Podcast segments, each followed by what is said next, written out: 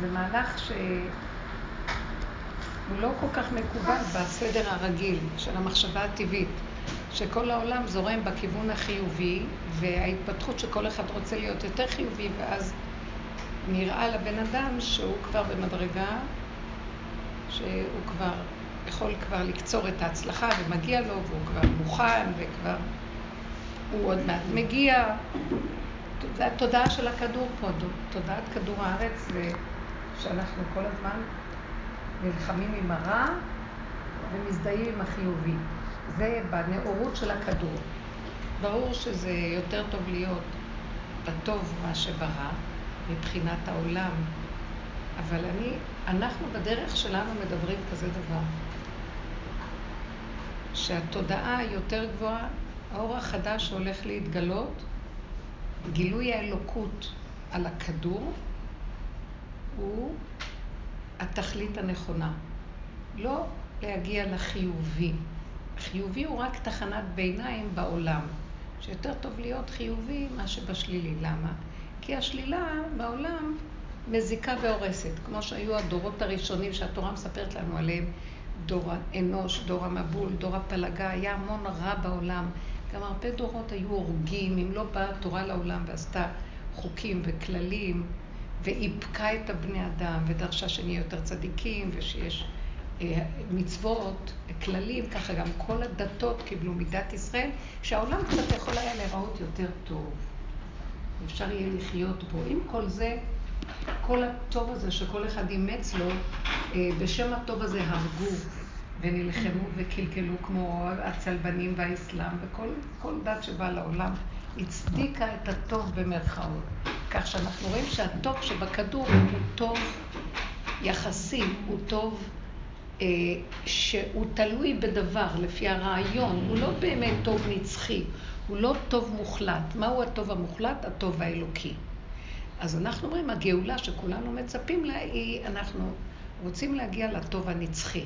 ואילו הטוב שאנחנו חיים בו עכשיו הוא לא טוב אמיתי, הוא טוב שקרן, הוא טוב גונב, הוא טוב שהוא טוב רק כלפי חוץ, אבל באמת באמת אורבו בקרבו, הוא נשאר, הרע נשאר במקומו, כי אף אחד כאן בכדור הזה, בתודעה של הכדור, שזה אני קוראת לה תודעת עץ הדעת, שמשם נהיה כל הבלגן, אף אחד בכדור לא יעשה משהו טוב פה, אם אין לו איזה אינטרס עצמי גנוב בתוך זה.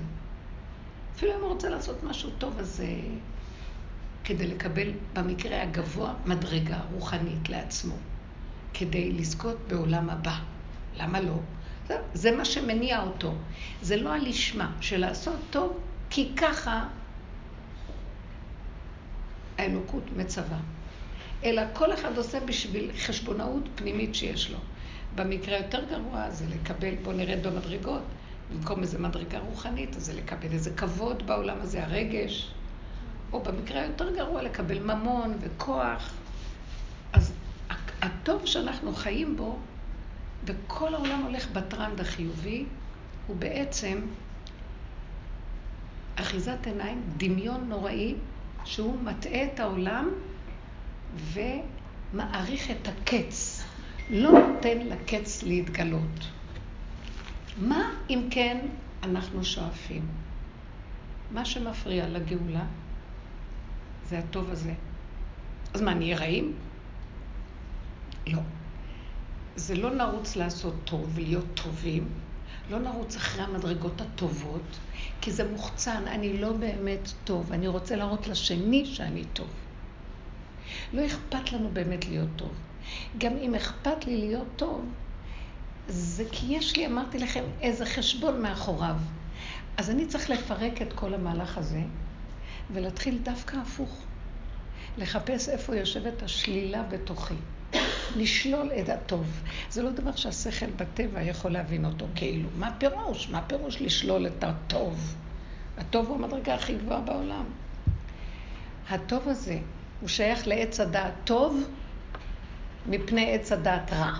והשם אמר לאדם, אל תאכל מעץ הדעת בכלל. לא רק מהרע שלו, גם מהטוב שלו, אל תאכל.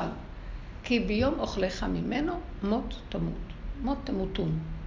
זאת אומרת, אתם מוזהרים שלא לאכול מהעץ הזה, לא רק מהרע שלו, גם הטוב שלו.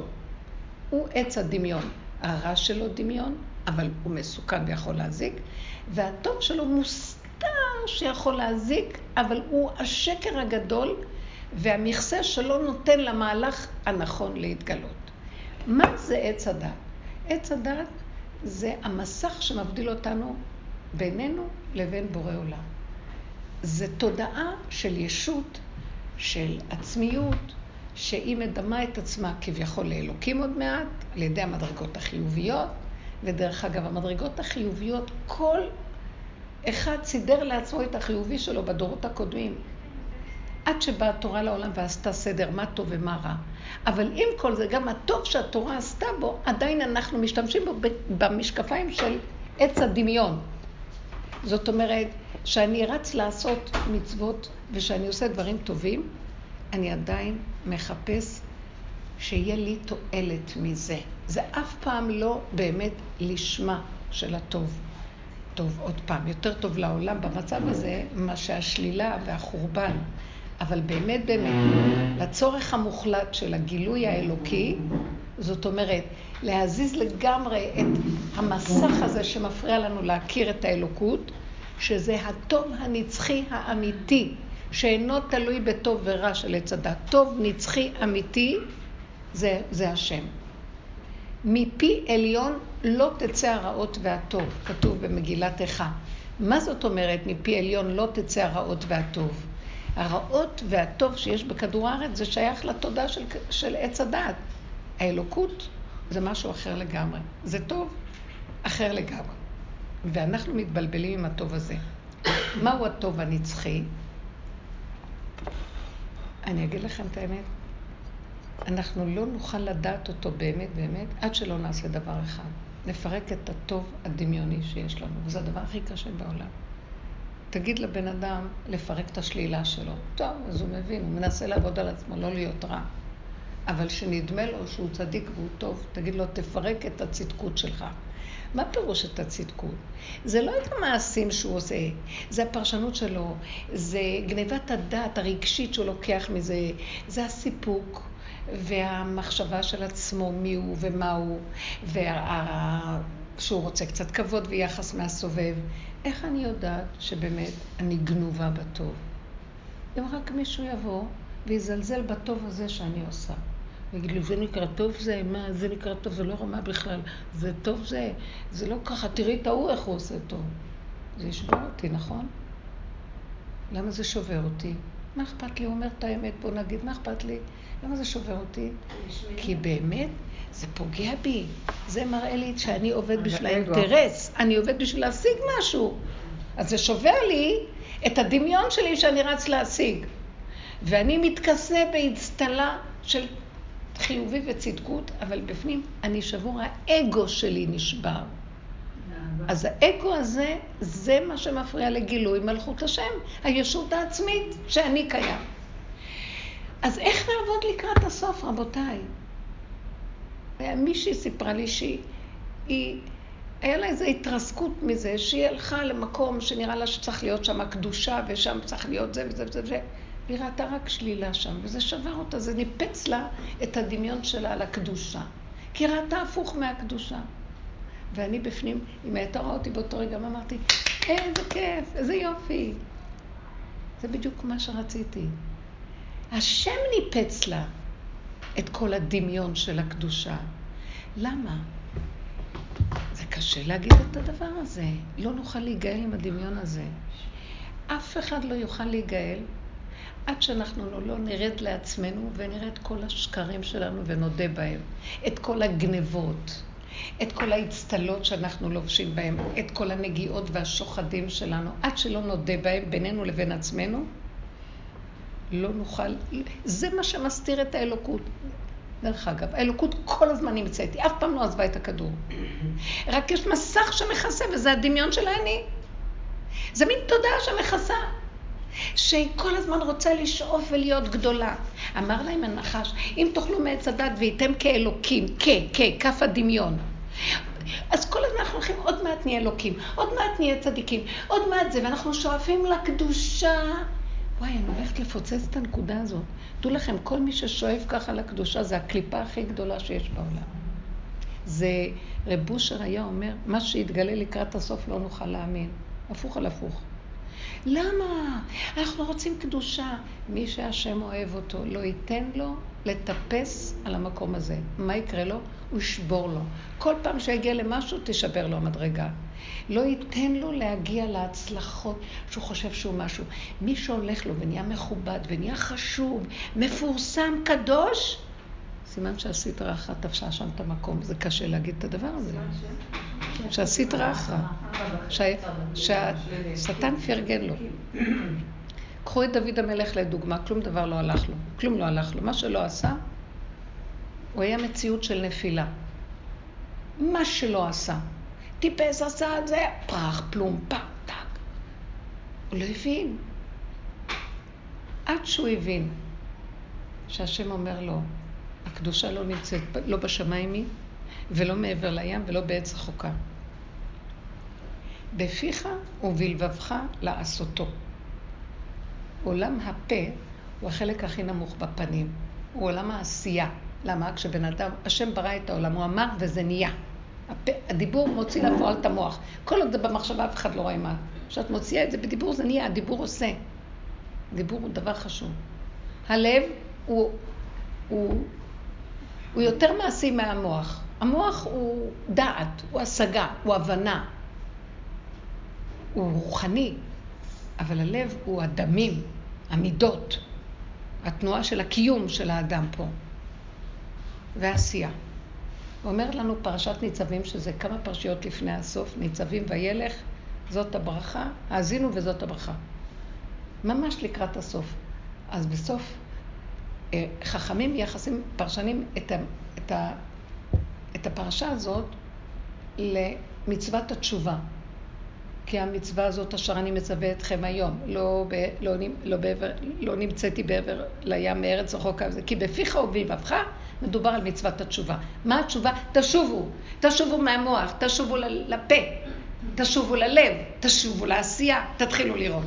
אתם מדומיינים רחפים, אתם נוסעים בעולמות, טסים, מדרגות, עניינים. העשייה שלכם, של כולנו, אם נפרק אותה, וואי וואי וואי. היא מלאת נגיעות. היא תרמית אחת גדולה. אף פעם אנחנו לא עושים משהו לשמה. אימא אוהבת מאוד את הילד שלה. היא תתמסר, היא מוסרת את נפשה לילד שלה. תדעו לכם שהיא לא אוהבת את הילד שלה. היא אוהבת את האימהות שיש בתוכה. הילד הזה מאפשר לה למצות את האימהות שלה. אם הילד הזה מפריע לאימהות שלה, היא תשנא אותו. אם הוא יעשה מה שהיא רוצה, והוא נותן לאימהות שלה לזרום, היא תאהב אותו. היא אוהבת את האימהות של עצמה, היא אוהבת את הנקודה של התפקיד שיש בתוכה. זאת האמת. כי למה היום היא אוהבת אותו, מחר היא לא יכולה לסבול אותו? והוא אומר, רק אתמול אמרת שאת אוהבת אותי, מה את נותנת לי היום מכה כזאת? כי הכל לפי האינטרס שלה. זו אהבה שתלויה בדבר. איש אוהב את אשתו, אני אוהב אותך, הוא רוצה לקבל משהו. ככה זה, ככה. גם אישה מתחנחנת לבעלה, מה היא רוצה ממנו? משהו. רוצה קצת כסף, היא רוצה זה, היא רוצה. העולם בנוי ברמה הזאת כל הזמן. אה, גם אני באה לפה, אני רוצה רק קצת אה, כבוד. אני באה לפה, אני רוצה לדבר, ואני אומרת עולם, תשים לי מילים בפה, שהם, שלא יהיה לי ביזיון. אז יש לי אינטרס. אחר כך אני אומרת לו, לא, זה לא בגללי, זה בשבילך, שיהיה כבוד השם מגולה בעולם וידעו את האמת. מה אני אומרת לעצמי על הרמאית? רק כשאני עושה ככה ועובדת עם עצמי ומודה באמת, שאני באה לכאן, חבר'ה, יש כאן איזה משהו, יש לי איזה תפקיד, נכון, העמיסו עליי איזה תפקיד. אבל מן הסתם אני אצא בסוף עם איזו הרגשה נהדרת וסיפוק מסוים, אני משתדל, אבל ככל שאני אומרת את האמת לעצמי, תשמור עליי, כי אני אגנוב, אני אגנוב את הסיפוק. אני באה לכבודך, אבל 50 אחוז לפחות הולך עליי, נגנב אצלי. אז תשמור עליי, כי ככה זה העולם. כשאני אלך מפה, ואני לא אזכור שאמרתי מילה, ושאני לא אזכור מה היה ואיך היה, ומי אתם ומי אני וכלום, כאילו לא היה ולא נברא, אז השם שמע את התפילה שלי. וככה אנחנו היינו צריכים לחיות פה. אמא צריכה לעשות את התפקיד שלה, כי השם ציווה אותה, כאילו, יש לה תפקיד. אבל התפקיד שלה זה המהות שלה מזינה אותו. השם שבתוכנו, השכינה בתוכנו, היא נותנת לנו כוח לתפקידים. השם יצר אותנו לכבודו. לכבודנו הוא ברא. לכבודו הוא ברא, יצר ועשה את עולמו. אז מה זה ברא? ברא זה נתן את השכל, הבריאה זה עולם השכל, היצירה זה עולם הרגש, והעשייה זה עולם העשייה. אז כל המרכזים האלה הוא ברא לכבודו. אז אם אנחנו, בא לנו מחשבה, אז הוא שלח אותה, מה הוא רוצה? שאנחנו נחשוב, ושאנחנו נעשה איתה איזו נקודה טובה, הכל בגבול הנכון, ואחר כך הרגש, גם בגבול הקטן והנכון, וגם העשייה. כשאנחנו יוצאים מהגדר הזה, יש גניבה. אז הכל הוא ברא לכבודו, ואנחנו גונבים את זה לכבודנו, כי ככה התוכנית פה, גם אין טענה עלינו דרך אגב. אם הבן אדם רק היה יודע את זה ואומר, אני אומרת לו, ריבונו של עולם, אני אבוא לפה, אז אני אגנוב, כי ככה זה העולם. ואז אני אדבר, אדבר, אתה נותן לי דיבורים, אבל יש איזה רגע שאני אגיד, וואו, איך אמרתי, תשמור עליי מהרגע הזה, כי אני אגנוב, כי ככה זה פה. אני נתונה תחת מנגנון כזה, מה אני אעשה? תשמור עליי. אז זה התחלת האדם. להתבונן ולהכיר ולהודות באמת. מודה ועוזב ירוחם. הוא מכסה פשעיו ורוצה להגיע למדרגות, והוא אומר, וואו, וכל פעם הייתי רואה שמישהו אחר כתב איזה ספר והוציא, ואיזה רבנית גדולה שהיא התחילה אחריי, היא עכשיו בפרונט ואני מאחור. היו לי כאבים. אז הייתי אומרת לעצמי, בואי, תפרקי. הכאבים האלה שיש לך, זה הגאות שלך והישות שלך. את רוצה לעצמך, מה אכפת לך? שתיכן מדברות את דבר השם. לא, היא לא אומרת כמו שאני, אני בכל אופן יותר באמת. מה אכפת לך? אם את כאובה, את מקנאה. את מקנאה? אז זה הגניבה שלך. אז את צריכה להודות להשם. להתוודות, הכוונה. תתוודי על הגניבה. אני כל כך הרבה עבדתי על הקנאה, לא עזר כלום. נשארתי קנאית, כמו שמישהי פה סיפרה לי. נשארתי אותה קנאית. עד שלמדתי להגיד, אני לא יכולה להתגבר. יש תוכנה שבנית, בראת בעולמך, שמת אותו בעץ הדת, אכלנו. כרגע, לי יש תכונה. יכול להיות שיש באדם כזה תכונה קנאה, באדם אחר יש יותר פחד, יראה. בן אדם נולד עם תכונות, תינוק נולד עם תכונות. אבל עץ הדת עושה את זה גדול, גדול, גדול, כי זה עץ הדמיון. זה הסבך של הדמיון, שאני חושב שאני ואני ואני. עכשיו, הקנאה הזאת, שאולי יש בה איזו נטייה בטבע, לכל, כמו שיש גן חיות, נכון שיש תכונות לחיות? איזה חיה יש לה קנאה, תגידו? יש חיות, חיה שיש בה אכזריות, שיש בה ערמומיות, שיש בה פחד. הארנב הוא פחדן. החתול אה, מחותל בתוך עצמו, מפונק ונגוע בעצמו. אה, השועל ערמומי. אה, בוא נגיד, אה, הבת יענה לא רוצה לראות, לא רוצה להכיר. אה, הנמר או הטיגריס אכזרי, יש לו אכזריות. הוא לא, אין לו... אין לו איזה משהו שקצת נכנס בו רחמים על, על הבריאה או משהו. כל חיה, האריה יש לו שלטנות. אז כך גם בני אדם נולדים עם תכונות. יש איזו חיה שיש לה קנאה. יש קנאה. איך? עורב? יכול להיות, יכול להיות שלעורב יש קנאה, כן. יש בו, לעורב יש אכזריות. ובכל אופן, אני אומרת לעצמי, אבל בראת אותי עם התכונה הזאת. אז הוא אומר לי, כן, אבל המוח הזה של הדת גנב את התכונה והיא נהיית מאוד גדולה. מה אכפת לך שהשנייה מדברת? היא עושה לכבודי, ואת עושה לכבודי. שתיכם מפרסמות את שמי ברבים, אז מה אכפת לך? למה את רוצה שרק את יהיה לך ולא היא? אז אני אומרת לו, ריבונו של עולם, האגו הזה גונב אותי. תרחם עליי ממנו.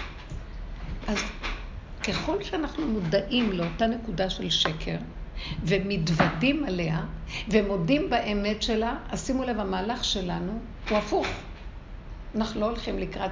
אני עוד קצת קצת במושלמות, בגלל שאני מאוד עובדת על המידות. אז אני באמת, אני, אני לא מקנאה, נכון? יש כאלה שמדברים. אני לא מקנאה, לי אין את הקינה. אני לא... כל אחד יגיד את זה. אבל בעבודה שלנו זה הפוך על הפוך. אחד שאומר ככה, היא סיפרה גם, אולי תספרי לנו. טוב, אז אם אה, זאת אני שכל הקנאה סביבי, אז אה, בשיעור הראשון היא התחילה לדבר על קנאה ואני מרגישה את הטורים שלי עולים, כי אני, אין לי קנאה. לא בבעלי, לא בילדים, לא בחברים, לא מעניין אותי כל אחד מה הוא קונה ומה הוא עושה ולאן הוא נוסע, ממש... היא נאורה, היא נאורה, טיפוס נאור. כן, כן, ממש ככה. והיא אומרת, והיא אומרת שאי אפשר להיפטר מקנאה, ואני אומרת, רגע, איך אפשר להיפטר מקנאה אם אני אין לי קנאה? והתחרבשתי בזה, כמו שנקרא, בערך איזה שבוע ימים, ואז ירד לי האסימון וההבנה שזה לא שאני לא מקנאה, אני מקנאה לאנשים מסוימים שזה כל, בגלל האהבה שלי המאוד והחיבור שלי לבורא עולם, זה כל האישויות שבעצם התגלו, אה, שבורא עולם מתגלה אליהם. כלומר, אם אני אפגוש היום בן אדם בשם של מישהו ש... אה, של אחד הנגלים שבורא עולם נגלה אליו, יכול להיות שכן אני ארגיש את הקטע של הקנאה, כי, כי זה מתחבר לי. יפה. מה היא אומרת? היא אומרת שהקנאה לא מופיעה אצלה מבעלה, מחברה, ילדים. לא מ... לא. אבל, אז אין לה קנאה. אבל יש איזה מקום שהיא שמה לב שאם מישהו מספר לה, ההוא, זה הוא מתקשר, והוא אמר, הוא סיפר שהיו לו מחזות אלוקיים. עכשיו יש לה קנאה שהוא, קיבל, לא... שהוא קיבל כזה תקשור, ולה אין את זה. אז, אז כל התכונות שיש לנו, הן מוסתרות, הן באות לידי, ולא נראה לנו. אני בכלל, אני לא נגועה בזה, אני לא בזה, אבל כשזה בא איזה נקודה, אם הבן אדם מתבונן במהלך, בתהלוכת חייו, אז הוא מגלה, אם הוא יהיה אמיתי, תראו, פתאום הוא בא לו איזה ניסיון, מעולם לא חשב שהוא מקנא, ופתאום אומר, הנה, אתה רואה? זה רק מוסתר. כי אתה בדרך כלל אומר, קנאה צריכה להיות שאישה מקנאה לבעלה. שהיא מקנאה למה הילד של השני יותר טוב מזה. אבל הקנאה יש לה כל כך הרבה ניואנסים, כל אחד היא מוסתרת אצלו אצל איזה משהו. תגלו את הדבר הזה. עכשיו, למה אני אומרת תגלו את השלילה? מישהו יגיד לי, זה ייאוש. אה? שלא נחשוב שאנחנו טובים. אני אגיד לכם, אפילו לעבוד על זה אי אפשר. רק על ידי זה שאת שמה פנס ואת מסתכלת ואת מודה באמת, וגם את נזהרת לא להישבר מזה, כי אם את נשברת זה סימן שהאגו רוצה להיות מושלם, אז הוא שובר אותו שהוא לא, הוא רק במקרה. אם אנחנו עובדים במקום הזה, אנחנו מתחילים להודות באמת, שאין, איך אמר דוד המלך, אין מתום בבשרי מפני הזעם. כל תהלוכת החיים שלנו מראה לנו, כל פעם יש לנו כאב אחר. הכאבים האלה זה בורא עולם שולח, שיגעו לנו בנקודה, כדי שיצא הכאב, ואז אני אומרת, אה, זה לא השני עשה לי, זה לא הוא גרם. זה נגעו לי באיזה נקודה שהיא מוסתרת פנימה פנימה, והיא צפה לי עכשיו. זה רק השני היה מקל ומראה. אז מה זה הדבר הזה שמכאיב לי? אה, זה השנאה שלי, זה, ה... זה הכעס שלי, זה הרציחה שלי, זה כל המידות הרעות שיוצאות. הקמצנות זה החרדה שלי. אם כן, אני באה לפני בעולם ואומרת לו, אבל זה מציאותי. כשהבן אדם מודה במציאות הזאת, עכשיו אומר, או, oh, עכשיו אני יכול להתגלות.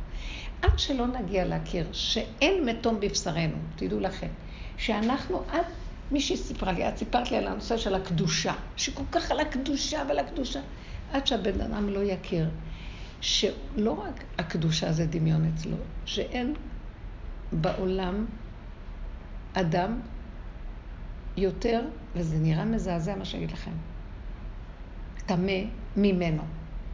הוא לא יכול לגלות את השם. הוא לא יכול לקבל הערה מבורא עולם.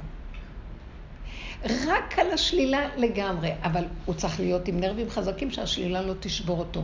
כי עץ הדת לא סובל את השלילה, אז זה שובר אותנו. זה ריסק אותי. אז איפה כל הקדושה שאני מתארת לי ומדמיינת, פתאום השם מפרק לה?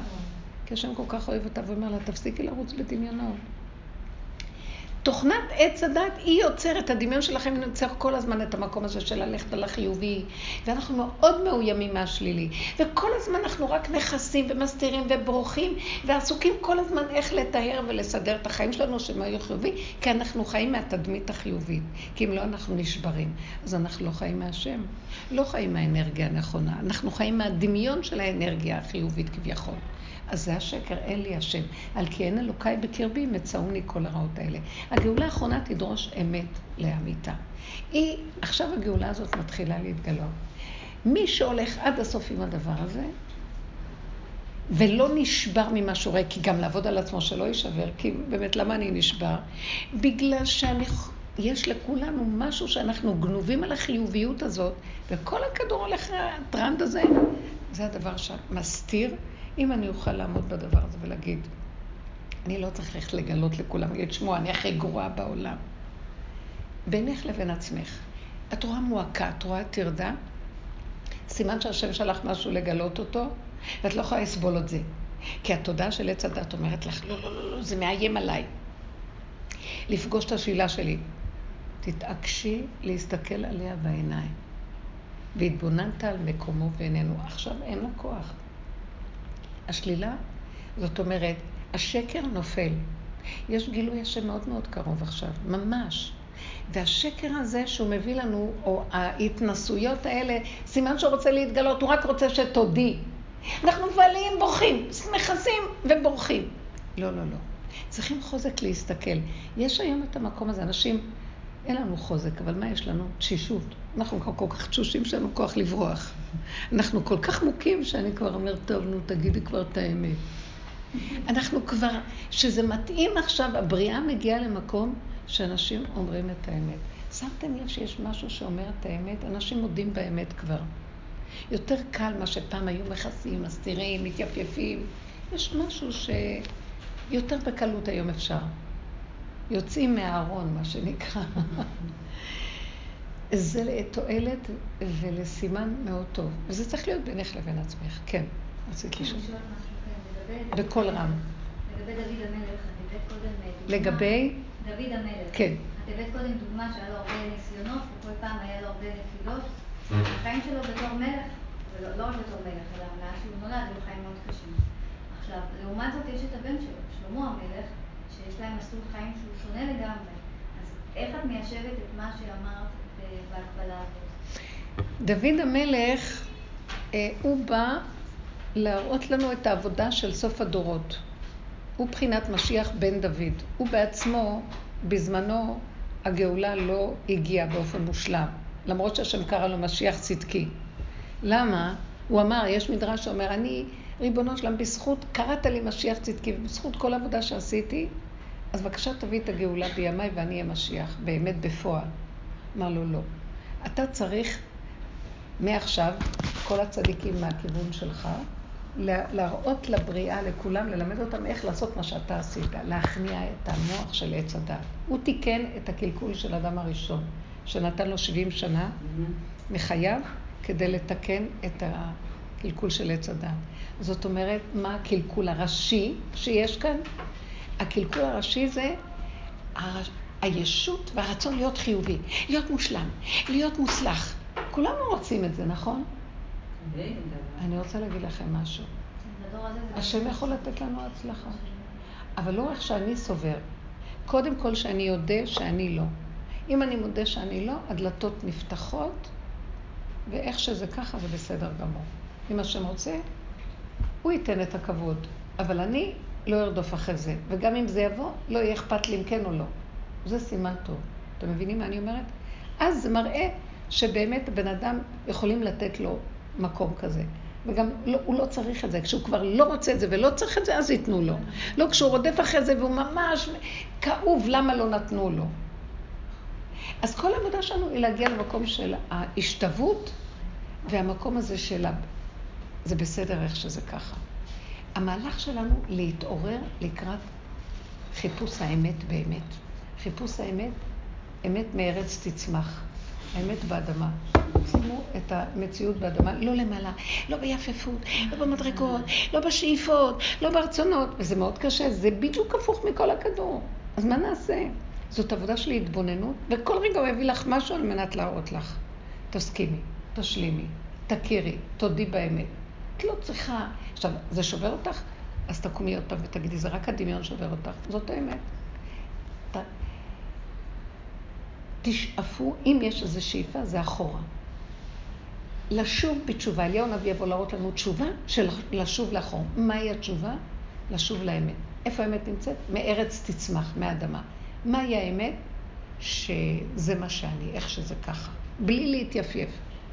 זה המהלך שמשחרר אותנו מכל החרדתיות התמידית של הכדור, שכל הזמן אנחנו שואפים של להיות משהו, ואיך אנחנו מאוימים שמישהו יגיד לנו שאנחנו לא, או שיספרו עלינו איזה משהו שלילי.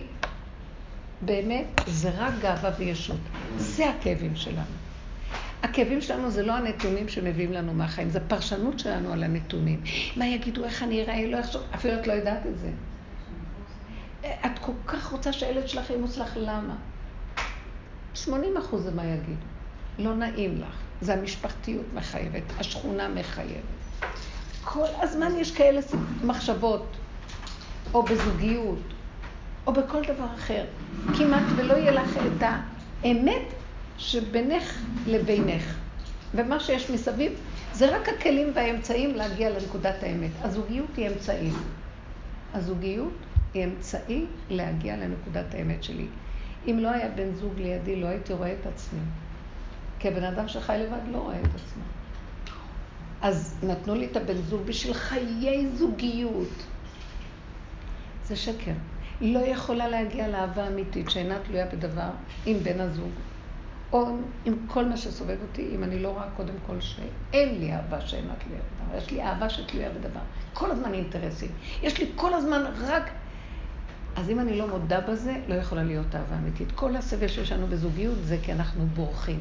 ויש לנו טענות על השני, תראה, היית צריך ככה, למה אתה לא ככה, כמה אני אתמסר, מה אתה עושה, אתה לא עושה, אתה... זה שקר וכזב. הבן אדם מצפה ודורש מהשני. הוא לא מוכן להתבונן בעצמו ולהכיר את מציאותו ולהודות בה. וכשהוא מודה בה, יש לו רגע של שבירה, אחר כך הוא צריך גם לדעת לקבל. חבל לך להישבר, אל תאבדי אנרגיות על השברון. זאת האמת. דוד המלך הגיע למקום הזה. דוד המלך, הוא שבר את הקליפה הכי קשה של הישות. בא שלמה, שהיה התוצאה, וישב כבר על הכיסא. אבל דוד המלך עשה את העבודה הקשה. דוד המלך עשה את המלחמה הכי גדולה, הבין שהמלחמה היא לא בחוץ, היא מלחמה בתוך עצמו.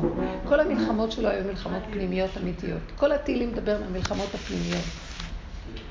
הוא לא, אין לנו מלחמה עם הבחוץ. הבחוץ הוא רק האמצעי והסיבה, המלחמה עם עצמנו. עם הדמיונות שלנו, עם פרשנויות, עם הישות, עם ההתרגשות ועם הבלבולים שיש בתוכנו. וכשאנחנו מודים, נפסיק לחפש פתרונות. אין פתרונות למציאות שלנו. אין, אנחנו תקועים בתוכנה שאין מוצא ממנה. ככלב ששב על קיור, אין אפשרות. אז תודו ותבקשו רחמים של השם. כל שנה הולכים עוד פעם על יום כיפור. כמה אנחנו נתוודה? כל שנה עוד פעם, עוד פעם, עוד פעם. זה לא נגמר. זאת אומרת, אנחנו מועדים פה לחטוא, ואז יש לנו יום כזה שמועד לכפר על חטאותינו. רק דבר אחד, שנודה שזו תוכנה, שלא השני אשם וגם לא אני. וככה זה. אבל תשמור עליי, לא יכול יותר, השם אומר, בוא, אז בואו אליי, אחורה, שובו אליי. אחורה, אני נמצא אחור, בואו אליי, אני מחבק אתכם, אני אקים אתכם. הוא מתחיל לכסח את התודעה הזאת. הישות הזאת נופלת. הבן אדם נהיה תשוש, ונהיה במצב של, איך שזה ככה זה טוב, הכל בסדר. אז מישהו אומר לי משהו שלא נראה לי, אני כבר נראה כל כך תשוש, שאין לי כוח בכלל להתרגש. אומרת, טוב, אני באה לנהום עליו, אבל יוצא לי איזה נעימה של אריה זקן. אני אומרת, טוב, זה לא אכפת לי, אני לא עומד מולו בכלל. שיגיד, זה נכון. מה זה? מה כל כך מסובך להגיד זה נכון? אין לי כוח לריב. תשש כוחנו מהמלחמות, מהמאבקים, מהמריבות, מכל זה. אין לנו כבר כוח. אז אנחנו אומרים, אבא ל... אני כבר לא עומד מול העולם, אני עומד מולך. בנות יקרות, תדעו לכם שהגאולה האחרונה תדרוש מאיתנו התכנסות פנימה להיות אנחנו ובוראנו. זה לא אומר ש... מי שאמר לי, אנחנו נתנתק. לא. אנחנו נתנתק מהכעס, מהקטטות שלא נגמרות, מהדמיונות והרגשות, מהבלבולים. אבל נהיה מחוברים. למה? אם אני מתחבר לפגם שלי, מודה בו, ואני מדבר מול בורא עולם, אני מחובר איתו, הוא מחבר אותי לכולם. אני לא צריך לעשות פעולות של חיבור. הוא מביא את כולם לידי, ובצ'יק צ'אק אני מתחברת, מה נשמע, איך נשמע, לא נשמע, אבל לא חיבורים דמיוניים, סוציאליים, חברתיים, שבאים במאמץ. שאנחנו עושים, שבאים במאמץ מזעזע, ואני כבר לא יכול. לא, את אמרת שתתקשרי אליי, לא התקשרת, חיכיתי לזה, לא יפה מצידך, אני מתקשרת, את לא מתקשרת, חשבונאות. זה משהו פשוט, הנה, זה מה שאני, זה מה שאת, הכל בסדר, לא מצפה, לא דורשת לו כלום. רגע אחד נפגשנו, יופי, הלכת שלום. עד הרגע הבא, הכל בסדר גמור. כמה אנרגיות סביב המציאות החברתית הזאת, או המשפחתיות, או מה חייב להיות ואיך צריך להיות. איך שזה ככה בסדר, לא חייב כלום. חייב רק אני לבוראי, להודות באמת. לכן אני צריך את הפגם. הפגם הוא בעצם הסיבה שממנו נהיה מהפך. ואם אין את הדבר, איך יתהפך? אם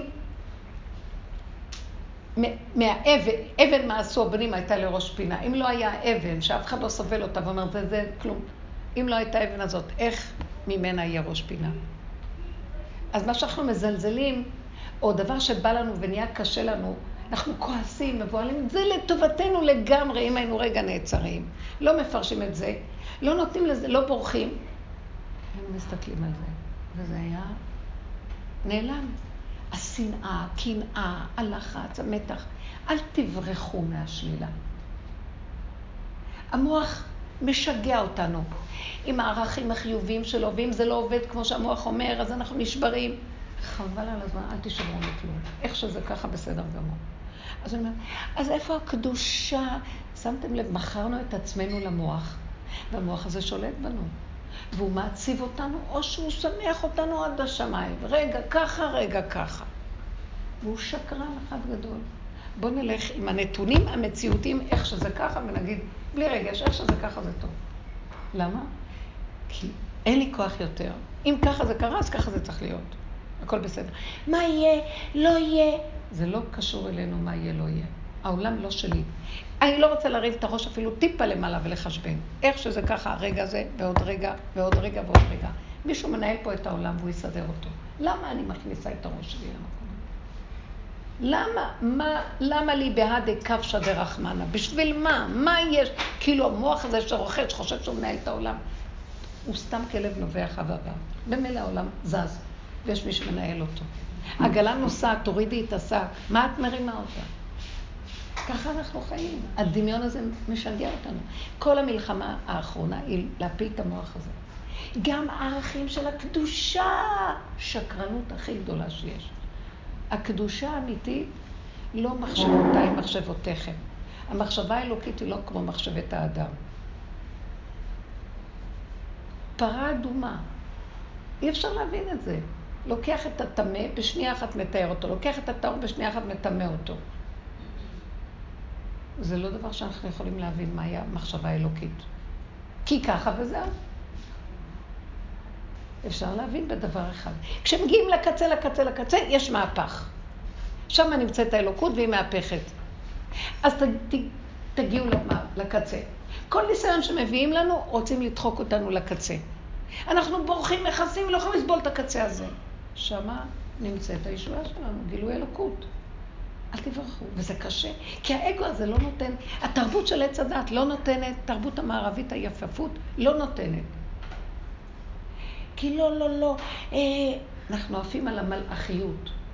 דוד המלך גם רצה להיות צדיק, מלאך. הוא אמר להשם, בחנני ונשני, כי צדיק אני.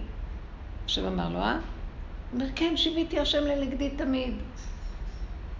השם הביא אותו לניסיון שהוא נפל בו. הוא לא חשב אפילו איך הוא נפל.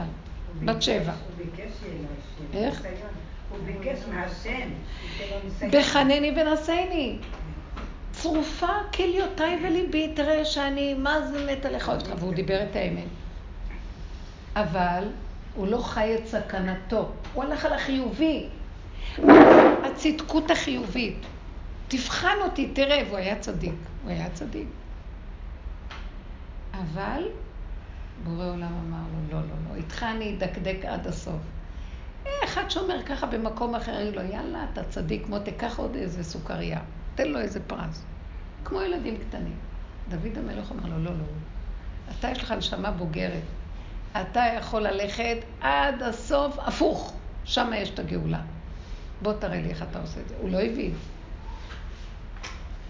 מכה אחר מכה אחר מכה, עד שהוא הגיע למקום שהוא אמר, חטאתי נגדי תמיד. זאת אומרת, הוא ראה שהוא במצב, מה אני אגיד? וחנני ונשני. אני, אין מתום בבשרי. באמת, באמת, באמת, אם אני אכניס את המוח לתודעה של עץ הדת, ואני אמחוק, לא אמחוק, אזיז את החיובי המדומה הזה שמכסה, אני אראה וואי וואי וואי, הלך עליי. אין רגע שאין בו אינטרס, אין רגע שאין בו נגיעה, שקר, שוחד. אין רגע שאני לא עושה שום דבר באמת לשם שלום. כי ככה בן אדם, תחת התוכנה הזאת, אכלנו אותה, זהו זה. אז בואו נודה באמת. ולהפסיק לשחק אותה בתוך זה את היפייפות. זה מה שלא נותן לגאולה להתקרב. להודות באמת. עכשיו... שמה, הרבנית, שאנחנו לא מסכימים, שאנחנו, להסכים להגיד שאנחנו אנושיים. שמה? שאנחנו אנושיים. להסכים להגיד כאילו אנחנו לא מסכימים שאנחנו תקועים, שאנחנו לא יכולים לצאת מבית הסוהר, כמו שהיה במצרים, הם צעקו להשם. כמו מרגלים, כאילו אם לוקחת את הדוגמה מהתורה, אז המרגלים, שמה, הם לא אמרו, פחדנו? אנחנו קטנים, כאילו, פחדנו, נבהלנו. המרגלים. אנחנו לא מוכנים להודות בזה, כאילו שאנחנו... מאוד יפה שאת עוזרת לי. תורידי את זה לכסף קטן. היא אומרת לי, תורידי את זה לכסף. דוגמאות.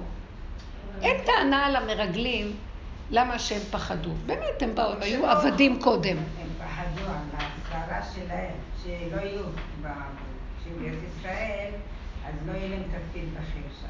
כאילו הם כיסו ואנחנו נכנסים ונכנסים ולא משנה. הייתה להם נגיעה בנושא הזה.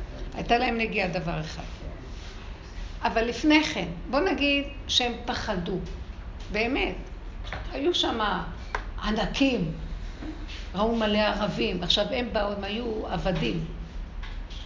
והם עדיין יש להם את הפחד מהמעביד. זה לא קל להשתחרר מעבדות רק אחרי שנה, שנתיים.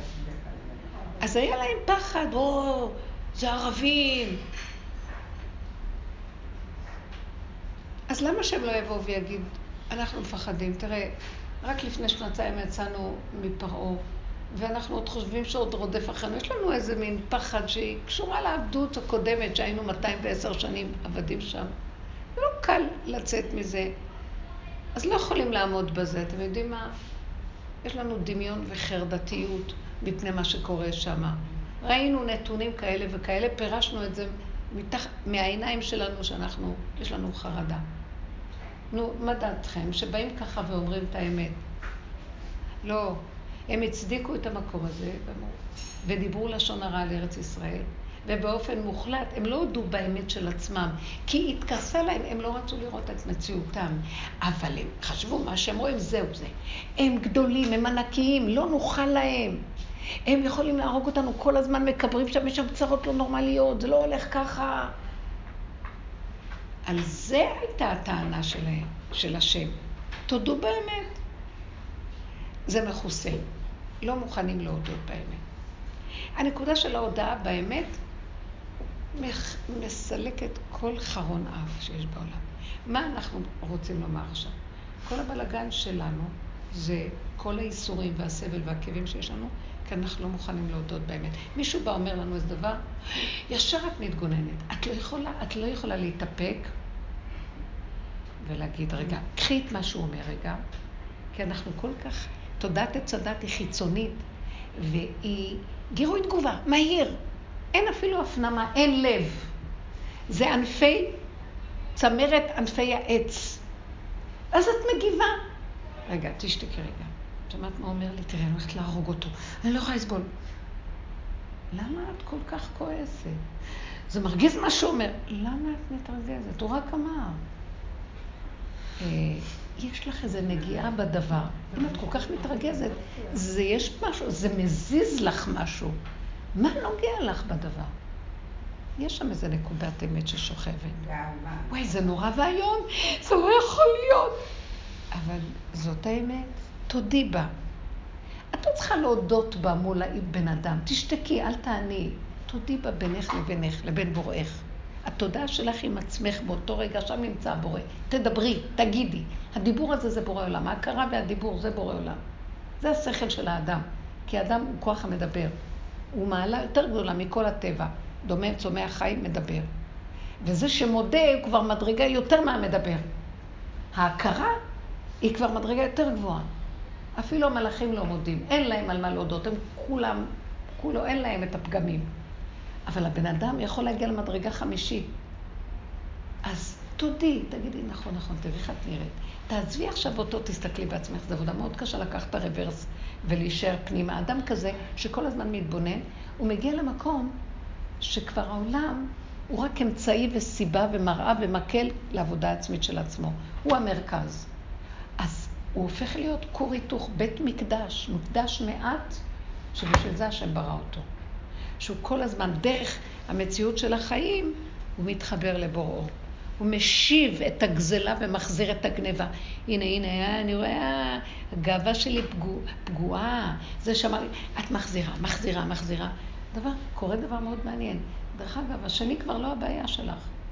השני, כשאת עושה עבודה כזאת פנימית, משהו מבפנים, מהבורא עולם, השכינה שבתוכך, מסדרת שבסוף הוא יעריץ אותך, והפוך על הפוך, במקום לבוא אליך בטענה, הוא רק יגיד לך מחמאות. זה דברים ש... אבל זה חייב להתחבר לשכינה, כי יש שליחה. זה כל העיקר. כל העיקר זה החיבור שלנו עם השכינה הקדושה שנמצאת בפנים. זה האלוקות, היא נמצאת בתוכנו, כי האמת מארץ תצמח, והאמת נמצאת שם. האדמה, אדמת בשרנו, זאת השכינה שבנו. לא המוח, לא השגות והגחרו והזה וזה. זה תלוש. אז בשביל להתחבר לשכינה. מה? בשביל שנתחבר לשכינה, בשביל שיהיה שליחה, שהיא בעצם מחזיקה במפתח, בשביל שנוכל לרדת מהעץ הזה של עץ הדת, אנחנו חייבים, חייבים לעבור דרכה, אם לא, אנחנו תקועים בתוך השכל שלנו. אי אפשר גאולה בלי, גאולה זה גילוי מלכות השם. מלכות השם זה השכינה שנמצאת איתנו, הטבע. האלוקות נושמת, את נושמת. המוח שלי אומר משהו אחר. אני נושמת, אני לא בקשר עם הנשימה, אבל המוח שלי אומר לי, השם בשמיים, השם. עזבו את כל הגבהים האלה. כל המדרגות של הקדושה, תדעו לכם, בעלי תשובה שחוזרים בתשובה, הם מקבלים אורות. האורות האלה צריכים לתת להם קצת כדי שיוכלו אה, לקבל אה, חיות ושיהיה להם חשק לעבוד. אבל הם נגנבים על אורות, אין להם כלים, ואז הם נהיים קליפות. אורות בלי כלים זה קליפה. כל מה שאינו מחובר לקרקע, טמא. כך כתוב בגמרא. אז כלי שאינו מחובר לקרקע מקבל טומאה. אז אנחנו כל הזמן צריכים לשים רגליים על הקרקע, ולא בשמיים היא. התכלית של הבן אדם שראשו בשמיים ורגליו באדמה. זה, זה קו שמחבר, הוא חייב להיות מחובר. אבל אם אנחנו נשארים פה, אנחנו הולכים לאיבוד. כי שכינה, גאולה היא בעולם הזה. הגאולה היא פה, לא בשמיים היא. כל הדורות היינו בשמיים. מה זה השמיים? זה המחשבות, זה החיובי, זה הלימודים, זה הדעת, זה השגה והבנה ופרשנות. בתודעת עץ הדת. היינו בגלות אצל האומות, הגלו אותנו לשם כדי לשאת את העונש שלנו. זה מה שנקרא, קיבלנו עונש, להיות בתוך אומות העולם, שזה החשיבה שלהם, עץ הדת. בחיובי, בגבוה. אומות העולם מרחפים, הם לא חיים באמת. אומות העולם לא חיים באמת. הם חיים ברעיונות, בדעות, בגבוה. רם השם על כל גויים. השם גבוה אצלהם. השם אומר לנו, לא, אני לא גבוה, אני פה. זאת אומרת, ברכה, אני פה. את שותה, את נהנית, אני שם. את זזה, זה אני זז, את נושמת, זה אני. את עושה מצווה מעשית, אני נמצא שם. אז למען ישוב האדם לעצמו. כל זה, מה? כל זה בשביל שהבן אדם ישוב לעצמו. זאת אומרת שהוא ירד מהתודעה... האלוקי ששוכן בתוכו, שהוא בעצם... שהוא ירד מהתודעה הריחופית הזאת, שמח... שהיא מנתקת אותו מהאלוקות האמיתית. האלוקות לא בשמיים, היא הקדושה לא בשמיים. אתם יודעים באמת באמת, האדם הראשון היה מתהלך ערום בגן, וכל האיברים שלו היו קדושים, ולא היה צריך להסתיר שום עבר. אנחנו היום לא עושים ככה. מישהו הולך עם זרוע חשופה, זה לא צנוע וזה נקרא טמא. אבל באמת, באמת, זה רק בגלל החשיבה של עץ הדת. באמת, באמת, אין הבדל בין שום, כל האיברים, כמו ילדים קטנים. ילדים קטנים, לא אכפת להם, כי יש להם תואר במחשבה. בגלל החטא אנחנו ככה. אז מי שמכוסה יותר, אז הוא. למה? אלה שמכסים כמונו, אנשים דתיים, קיבלו על עצמם צניעות. למה? בגלל שחטאנו בעץ הדת, אז עכשיו אנחנו חייבים לשאת בעול, תאכל אותה, מה שנקרא, תהיה יותר צנוע. אז תגידו לי, מה, אנשים חילונים לא אכלו כל כך? אנשים חילונים גם אכלו, אבל הם לא רוצים לשאת בעול, הם לא רוצים לשלם. אומרים, יאללה, אכלנו, מה יכול להיות? אז גנבתי, מה אני אעשה? תחזיר את החוב. אנשים חילונים אין להם אמת? מה? אני לא שומעת טוב, למה? אולי זה, לא, זה האוזניים שלי. החילונים, החילונים אין להם אמת? כאילו, הם לא חיים את העולם של האמת, הם לא... עכשיו אני אגיד לכם, אני אגיד לכם דבר מאוד יפה. אה, תסתכלו, ההודים למשל, בהודו, יש הרבה, אנשים הולכים להודו, יש שם רוחניות, ויש שם כאילו, מדברים על האמת. אבל הם לא קיבלו עליהם עול תורה ומצוות. נכון, במתן תורה הם לא רצו לקבל את התורה. אז האמת שלהם היא קליפה. אין בה עול. מה הכוונה? אם הבן אדם לא מודה ומקבל עליו, מה שנקרא, אוכל אותה, אז תרים, אתה חייב להרים את השק. כי אתה חטאת, צחק אותה, אין לך ברירה. כל הדורות היינו חייבים להרים את העול הזה. אז עכשיו, אחרי כל זה, שגמרנו את כל הנסיעה בעול ושילמנו את כל החובות, באה תודעה חדשה ואומרת, תורידו את השקים, תורידו את כל המהלכים, מתחילה להתגלות אמת. כל הכדור מתחיל לקבל אמת. אבל אלה קיבלו בחינם. אתם מבינים את הדבר הזה? ההודים גם להם יש אמת, הם אמרו, טוב, אז אכלנו, אז מה נעשה? אנחנו מודים שאכלנו. לא. כשרק אכלנו, השם אומר, גם ההודעה לא תהיה מספקת. אתם צריכים ממש להרים את השק.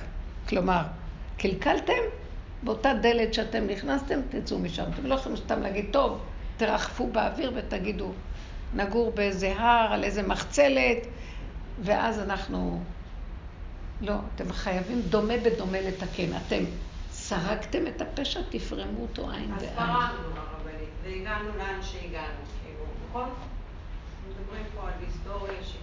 תדעו לכם שהיא הרבה שנים בעבודה, אז היא רוצה לעזור לנו להבין מה קורה. לא, אני מנסה לעצמי, כאילו, להבין עד הסוף, בעצם אני רוצה כבר את ה... אני רואה את השכינה מנחה אותי בכל... ממש, כאילו, אבל אני מבינה גם שהייתי חייבת לעבור הרבה מאוד אה, כאב והרבה מאוד... למה היא צריכה לעבור כאב? תגידי לי למה. למה? כי, כי אני חושבת שאני יכולה לנסות להסביר את זה בשתי... אני אסביר בשתי מילים, זו שאלה רטורית. כן. בגלל שאת עשית את ההליך הנכון.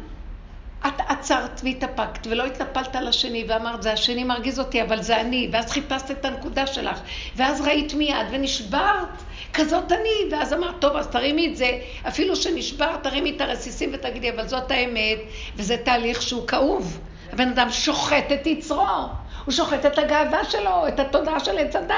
זה לא קל. זה היה דוד המלך, כל התהילים שלו מלאים ייסורים, כי הוא עשה את העבודה הזאת. עד שהוא בסוף אמר, אני כבר לא יכול להכיל יותר ייסורים.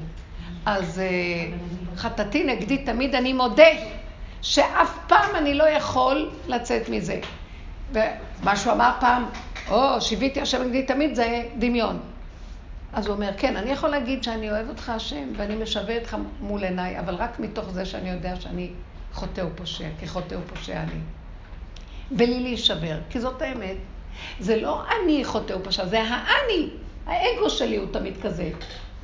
כי התודעה הזאת משפיעה ככה. ולהפסיק לכסות את האני הזה ולעשות אותו יפיוף. כי הוא משקר והוא גורם שזה לא יגיע. התהליך מתארך ואין קץ. איך כתוב ב... כן, בקהלת? אין קץ. עשות ספרים והרבות להג הרבה. הקץ לא מגיע בגלל ש... כותבים, מתייפפים, עושים, והכל נראה כל כך יפה, כתב, כתב ספר, כתב ספר, כולם כותבים ספרים. באמת, חוץ ממני, אף אחד לא יכול לכתוב ספר. שקרנים, כולנו שקרנים. מה, אני רוצה שיגידו שכתבתי ושיקראו את הזה שלי? אה, כולם כותבים, מה? כולם פועלים שיראו שהם משהו. בוא נראה אותך, אל תעשה ככה. איפה שכולם כותבים, איפה שכולם מכנסים, תפזר. איפה שכולם מפזרים, תכנס. תעשה הפוך. במקום שאין איש, ישתדל להיות איש. אז אה, זה המקום. לא, אנחנו כולנו חקיינות, אחד על השני, כולם, גם אני רוצה כבוד, גם אני רוצה שיכירו אותי, גם אני רוצה זה, שיגידו עליי. אז זה השקר. אז עד שאנחנו לא מפרקים את הדבר הזה, לא יכולה לבוא גאולה. כי הגאולה, אה, האמת היא חותמו של השם, והיא מתגלה מפה. משיח פה יתהלך על הכדור עם רגליים. כי יש משיח שנקרא רוח אלוקים מרחפת מעל פני המים, זה רוחו של משיח. אז הוא מרחף כל הדורות ולא מגיע לפה. אנחנו רוצים אותו בגילוי, שהוא יתהלך בקרבנו, אז צריכים אמת. אז כשהוא רואה חבורה של אנשים אמיתיים, הוא אומר, או, oh, יש לי מה לרדת פה. כי הוא כל הזמן בא לפה ואף אחד לא מקבל אותו. מסלקים אותו, בגלל שהתודעה שלנו לא מתאימה לו. למשל, אני אגיד לכם איפה הנקודה הכי ברורה ומדהימה. מה ש... ואני רוצה שתקשיבי לזה, זאת שקמה עכשיו מהכיסא. אני לא, לא הולכת, אני אגיד לכם מה, הפוך על הפוך, אם אנחנו נהיה מקצועיים בזה, אנחנו נביא את הגאולה. תקשיבו, איפה שיש את השלילה הכי גדולה, רק שמה תהיו. איפה שנראה לך שזה, שלא קדוש, תברחו מהקדוש הזה. תברחו מהיפייפות. תברחו. אני אגיד לכם את האמת, זה עולם הפוך ראיתי. הייתה תקופה שרצו אותנו שם, כי העולם היה מאוד מאוד אכזר וקשה בחיצוניות שלו. אז לצורך תיקון בניין העולם שנשבר מהחטא של עץ הדת, אז היינו צריכים לעשות סור מרע ועשה טוב, בתוך הטראנט של עץ הדת. אבל עכשיו גמרנו. הבניין הזה כבר מתוקן. אם ימשיכו לשפץ אותו, יהרסו אותו. הבעל הבית צריך להיכנס לבריאה. הפסיכולוגיה שמביאה בעל הבית זה רק להודות באמת. זה רק שהבן אדם קטן ודפוק והשם יהיה גדול. אם אני טוב, אז השם דפוק. ואם השם אמיתי, אז אני חייב ללכת על השלילה. זה לא שזה שלילה בשלילה, זה כלי. הכלי הוא שלילה. הכלי זה שלילה, זה, זה במדע. אם אתם רוצים לאושש, לאשש איזה תיאוריה, את חייבת לשלול אותה. בעבודה של ה, מה שנקרא לוודא או להוכיח, את חייבת לעשות, לקחת את המהלך ההפוך ולהוכיח. דרך שלילתו של אותו מהלך קודם. אז אותו דבר גם פה, תשללו את הישות החיובית. השם מתגלה ככה. וזה אליהו הנביא יבוא להראות לנו איך לעבוד על השלילה. כי הוא חזק, הוא אמיתי, הוא גיבור, הוא איש גבורות, איש אמת. אנחנו רוצים את המקום הזה. אני אגיד לכם את האמת, אני אפילו לא רוצה בשביל האמת. אתם יודעים משהו? אני גם... אני, אני אשקר אם אני אגיד בשביל האמת אני עושה את זה. האינטרס הוא שנמאס לי לסבול, אני סובלת. אז אני אומרת לעצמי, יאללה, תודי באמת ודי, אין לי כוח לסבול.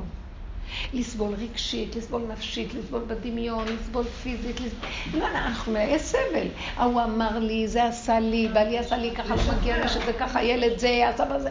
אין לי כוח לסבול. אז לכו על האמת. הבנות שאלו פה, אבל אני עדיין לא הבנתי, איך ההתמודדות הזאת עם השלילה. מה את אמורה לעשות עם זה? בואו ניתן דוגמה. בואו ניתן דוגמה. בבקשה, תנו לי דוגמה של משהו שקורה, ונראה לכם, אוי, נתקלתם באיזה... אני ראיתי לפני יומיים, היה לי איזה כמה מצבים, שהוספו לי איזה כמה דברים שאני צריכה לעשות אותם, אבל אני לא מסוגלת לעשות אותם עכשיו, לא יכולה, אבל זה מצד שני מאוד מאוד אה, מדאיג, וראיתי שגם אני לא יכולה לסבול את הדאגה הזאת, כי זה גם כן, אה, אז הגעתי לאיזשהו מקום שאמרתי, לא אכפת לי, כאילו, בלי מקום כזה שלא אכפת לי, אני נותנת לזה פשוט להיות ממש... אוקיי. למה הגעת למקום שלא אכפת לך? כי אני ראיתי כבר שאני באיזשהו לופ כזה כל הזמן מנסה... כי הגעת למיצוי, לא יכולת לסבול את ההסתבכות הרגשית, הנפשית. אני כן אעשה ככה, אני לא אעשה ככה, אני לא אעשה ככה. רגע, אני, בדיוק, אני רוצה קצת, זו דוגמה, אני רוצה לפרק אותה כדי שנראה דוגמה. המוח הזה מתיש אותנו, מטעה אותנו, מבלבל אותנו. למה? כי יש לו הרבה אפשרויות. אולי ככה אני אעשה, לא ככה אני אעשה, אם אני אעשה ככה, אני אעשה ככה. ואז אני אומרת, אבל אין לי כוח לעשות ככה, וזה לא מתאים לי, אז זה לא, אבל אולי ככה, ותדעי לך, ויגידו עליך ככה. והוא מגדיל, הוא גדול, הוא מתרחב, והוא מתיש אותי. ואז אני אומרת, בסוף, אני לא מוכנה. אני רואה שהגוף שלי נהיה תשוש, הנפש שלי תשושה. אני לא יכולה לסבול מצוקה, כי לאט לאט, שימו לב, לאט לאט אני מתחילה לשים לב מה קורה לבשר ודם שלי. המוח הזה מקריס אותי, והוא גם דואג שאני לא אשים לב מה קורה בבשר, כי עוד פעם מרחף אותי, ונותן לי, אבל את חייבת. הוא מחריד אותי, או שהוא נותן לי איזה אתנחתות של בילויים באמצע, או איזה סיפוקים וריגושים. הוא לא מוכן שאני אגע במצב שאני אראה כמה אני מותשת. בסוף משהו קורה לי שבאמת השם מתשיש אותי, ואומר לי, אני אומרת לעצמי, די לי כוח. אתם יודעים מה? סוגרת את המוח, לא יודעת, לא רוצה לחשוב. קחו את התרגיל הזה, לסגור את המוח. לא רוצה להקשיב לך, לא רוצה. אתם יודעים משהו? לא רוצה. אני מתאבדת על זה שאני לא מקשיבה לך בשום צורה. יואו, אז אם את לא מקשיבה, אז אה, יצחקו עלייך, את תהיי פתי, את טיפשה. אה, אנשים ינצלו אותך, זה לא ילך לך, זה מפחיד אותך. ואז אני אומרת לו, לא אכפת לי כלום, יש בורא לעולם, בוא נראה אותו שהוא מתגלה. הוא שומר עליי, די, אני לא יכולה יותר. אני פתי, אני ילד קטן, טעיתי כזה עובד, אני רוצה שבורא עולם יסיג, יתפוס אותי. בוא נראה אם יש השם בעולם. לא, באמת. תתחילו לראות שיד עוטפת אותנו. המוח הזה מת מפחד שאנחנו נלך ככה, כי זה הסוף שלו. ואנחנו צריכים להתחיל ללכת ככה. מה יביא אותנו ללכת ככה? הסבל. לא יכולה לסבול יותר את הבלבולים שלו. אתם יודעים איך הוא משגע אותנו? אנחנו התרגלנו לזה, ואנחנו מצדיקים את זה, ואנחנו מתרצים למה שככה צריכים להיות החיים שלנו. זוועה. החיים שלנו הם לא חיים. אנחנו מוכנים למות על הילדים ועל החינוך ועל הבעל ועל האנשים ועל הסיבות ועל כל מיני אנשים וכולם סובלים, והעולם הזה סובל ויש חולים ויש זה. לא, אני אגיד לכם באמת, לא אכפת לי מאף אחד. וככה השם ברא את האדם, שתדעו, הוא כותב את זה בעץ חיים והלב שמסביר אותו, שהשם ברא את האדם שאוהב את עצמו יותר מכולם, מעצמו לעצמו, הוא רוצה לשמח את עצמו ולענג את עצמו יותר מאשר את כל העולם, וככה הוא ברא אותו, וככה זה צריך להיות. זאת אומרת, כל המוח הזה שבא ואומר, לא, אתה צריך לתת לשני, ואתה צריך לשלי ותמסור את עצמך ואת נפשך, ותתמסרו ותיתנו ותעשו למען הזולת, וזה כל החטא ועונשו. באמת, באמת, באמת השם ברא את האדם, שהוא ישמח בעולמו, ישמח השם בעושיו. המקום של האדם ביחידה שלו, הוא תינוק קטן שיהיה לו חיים טובים, שיהנה, שישמח, שיתענג. אז מה עם הסובב שלו? אם את ביחידה שמחה, מתענגת, מי שבא במחיצתך נדבק בזה. השכינה מדביקה.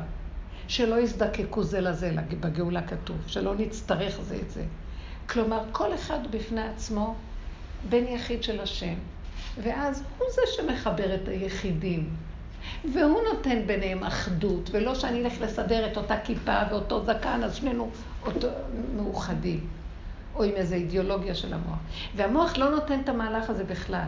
הוא מסדר קופסאות, הוא מסדר מדפים בספרייה, הוא מסדר ערכים ואידיאולוגיות, ואז אני מצדיק את זה, ואז כולנו בחבורה הזאת, אבל אלה לא, ואנחנו נגד אלה ואלה נגד אלה, אז אנחנו יותר מאלה, וככה העולם נראה. נמאס לי מכל זה, ואני לא רואה, הכל זה וירטואלי חרטה אחת גדולה. מה נשאר בסוף? אני סובלת, אין לי כוח כבר, את יודעת מה, אני רוצה לחיות חיים טובים. השם ברא אותי בעולם. ואותי הוא דן אחרי 120, לבדי. אם היו לי חיים טובים, ידעתי להגיד תודה לבורא עולם. על כי לא עבדת את השם אלוקיך.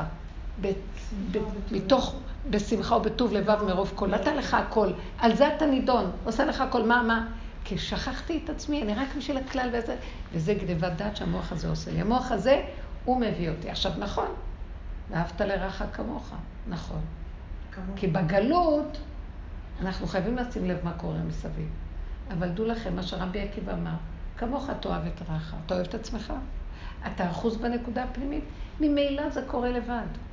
לא צריך לעשות שום מאמץ. כשאימא טובה ורגועה ושמחה, ושמחה, כל הילדים סביבה שמחים. שמשהו לא טוב לה, ישר כולם מרגישים. אז זה דבר שעל זה אנחנו צריכים להתעכב ולהתעקש, להתאחד עם המציאות של עצמנו. ולהישאר שם. המוח הזה רוצה להפריד אותנו. הוא יושב שם, והוא דולה אותנו ומוציא אותנו, רק שלא נתחבר לדבר הזה. ואת אומרת לו, לא רוצה, לא. איך אני יודעת להגיד הוא לא רוצה? אני רואה שהמחשבות שיש לי עושות לי מצוקה. אני פתאום אין לי אוויר. תתחילו, תתחילו להסתכל מה קורה פה, בחלק התחתון. דפיקות לב, אין לי אוויר, אני עייפה, אני מותשת, אני עצבנית, נופל לי הדבר, אני לא יכולה לעשות, הטלפון מרגיז אותי. ממה? למה? כי פה יש משהו שטוחן ומשגע אותי. לך לעזאזל, תסגרו את המוח. לא רוצה. לא, אבל לא יהיה לי שכל, אני לא יודע מה לעשות. מבטיחה לכם, יש מי שמנהל אותנו ויסדר לך את כל הדלתות נפתחות. את תדעי בדיוק מה את צריכה לעשות. הוא לא נותן לך, הוא רוצה לשלוט, וזה מה שמונע שיהיה גילוי השם. המסך הזה שהוא יורד לנו, מחשיך לנו את העיניים. וכל עבודתנו לא להאמין לו.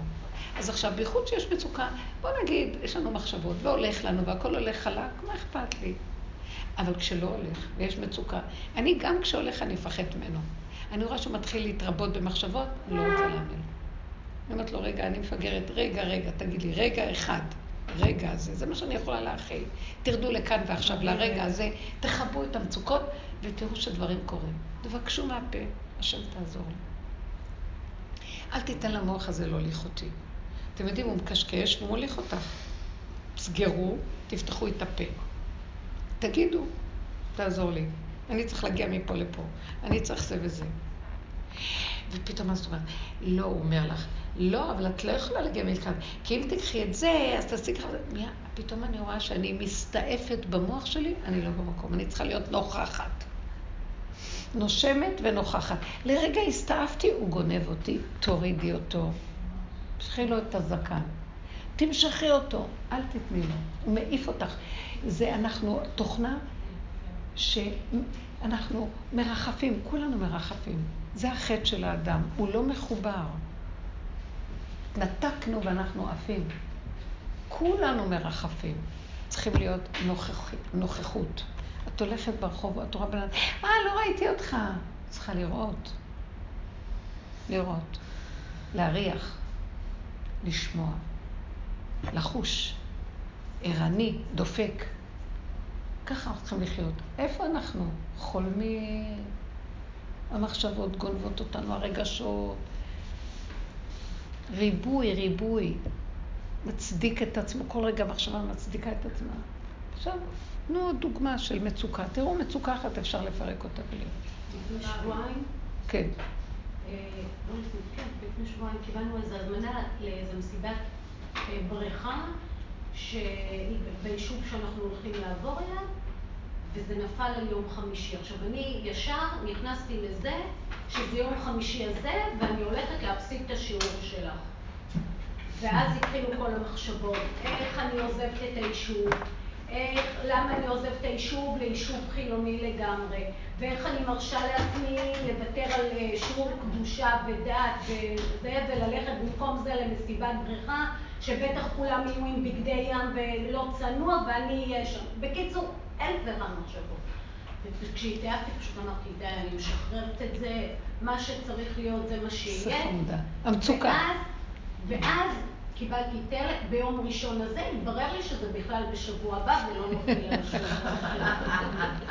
מדהים, מקסים. שימו לב, תעשו ככה. אל תיכנסו בהתמודדות הזאת להראות לעצמכם שאתן גדולות מהחיים ותפתרו בעיות. הבעיות לא נפתרות. תפתרי בעיה, תבוא אחרת, תפתרי עוד בעיה, תבוא אחרת. זה לא נגמר. תגרו את המוח. לא רוצים לפתור בעיות, לא רוצים להתמודד. את לא מתמודדת, לא רוצה. איך שזה ככה, הכל בסדר. פתאום יבוא אבילון מוסת והשכינה אומרת, היי, ככה אני רוצה אותך. בדיוק הפוך מהמוח. אתם מבינים? לגבי הדעת, הרי יש את העניין של המוח שליט על הלב, נכון? מה, מה, בקול? יש את העניין של מוח שליט על הלב. מתי אני יודעת שזו דעת נכונה, שזו כן חשיבה נכונה? את לא תדעי בחיים. כל הזמן נבטל אותו? אני אגיד לכם כבר עכשיו, תלכו על הטרנד הזה, תבטלו אותו. כל הדורות עבדו. מה התעוררת עכשיו? כל הדורות מוח היה שליט הלב. מוח של עץ הדעת, שליט הלב. אני אגיד לכם את האמת, לא היה לנו לב בכלל. גם מוח, זה דמיון של מוח, זה מוח בכלל, זה נקרא מוח. מוח זה של אנשים חכמים. אז אנחנו מצדיקים את המוח, את הקשקושציה הזאת אומרים זה מוח. אולי מוח. הנכון הוא שהלב נכון יהיה יותר בעבודה. הלב יותר, רחמנא לי בבית. מה הלב? הלב צריך להיות יותר במקום מאשר המוח. איזה לב, איזה לב? אין לנו לב. רחמנות. יש לך רחמנות? הרחמנות שלי ראיתי שהיא מאוד נגועה, היא לא רחמנית אמיתית. כתוב, לפתור נשים זה. רחמניות בישלו ילדיהן. רגע ריחמו, נגמר האינטרס, הם יתאכזרו. אין להאמין פה. אין להאמין.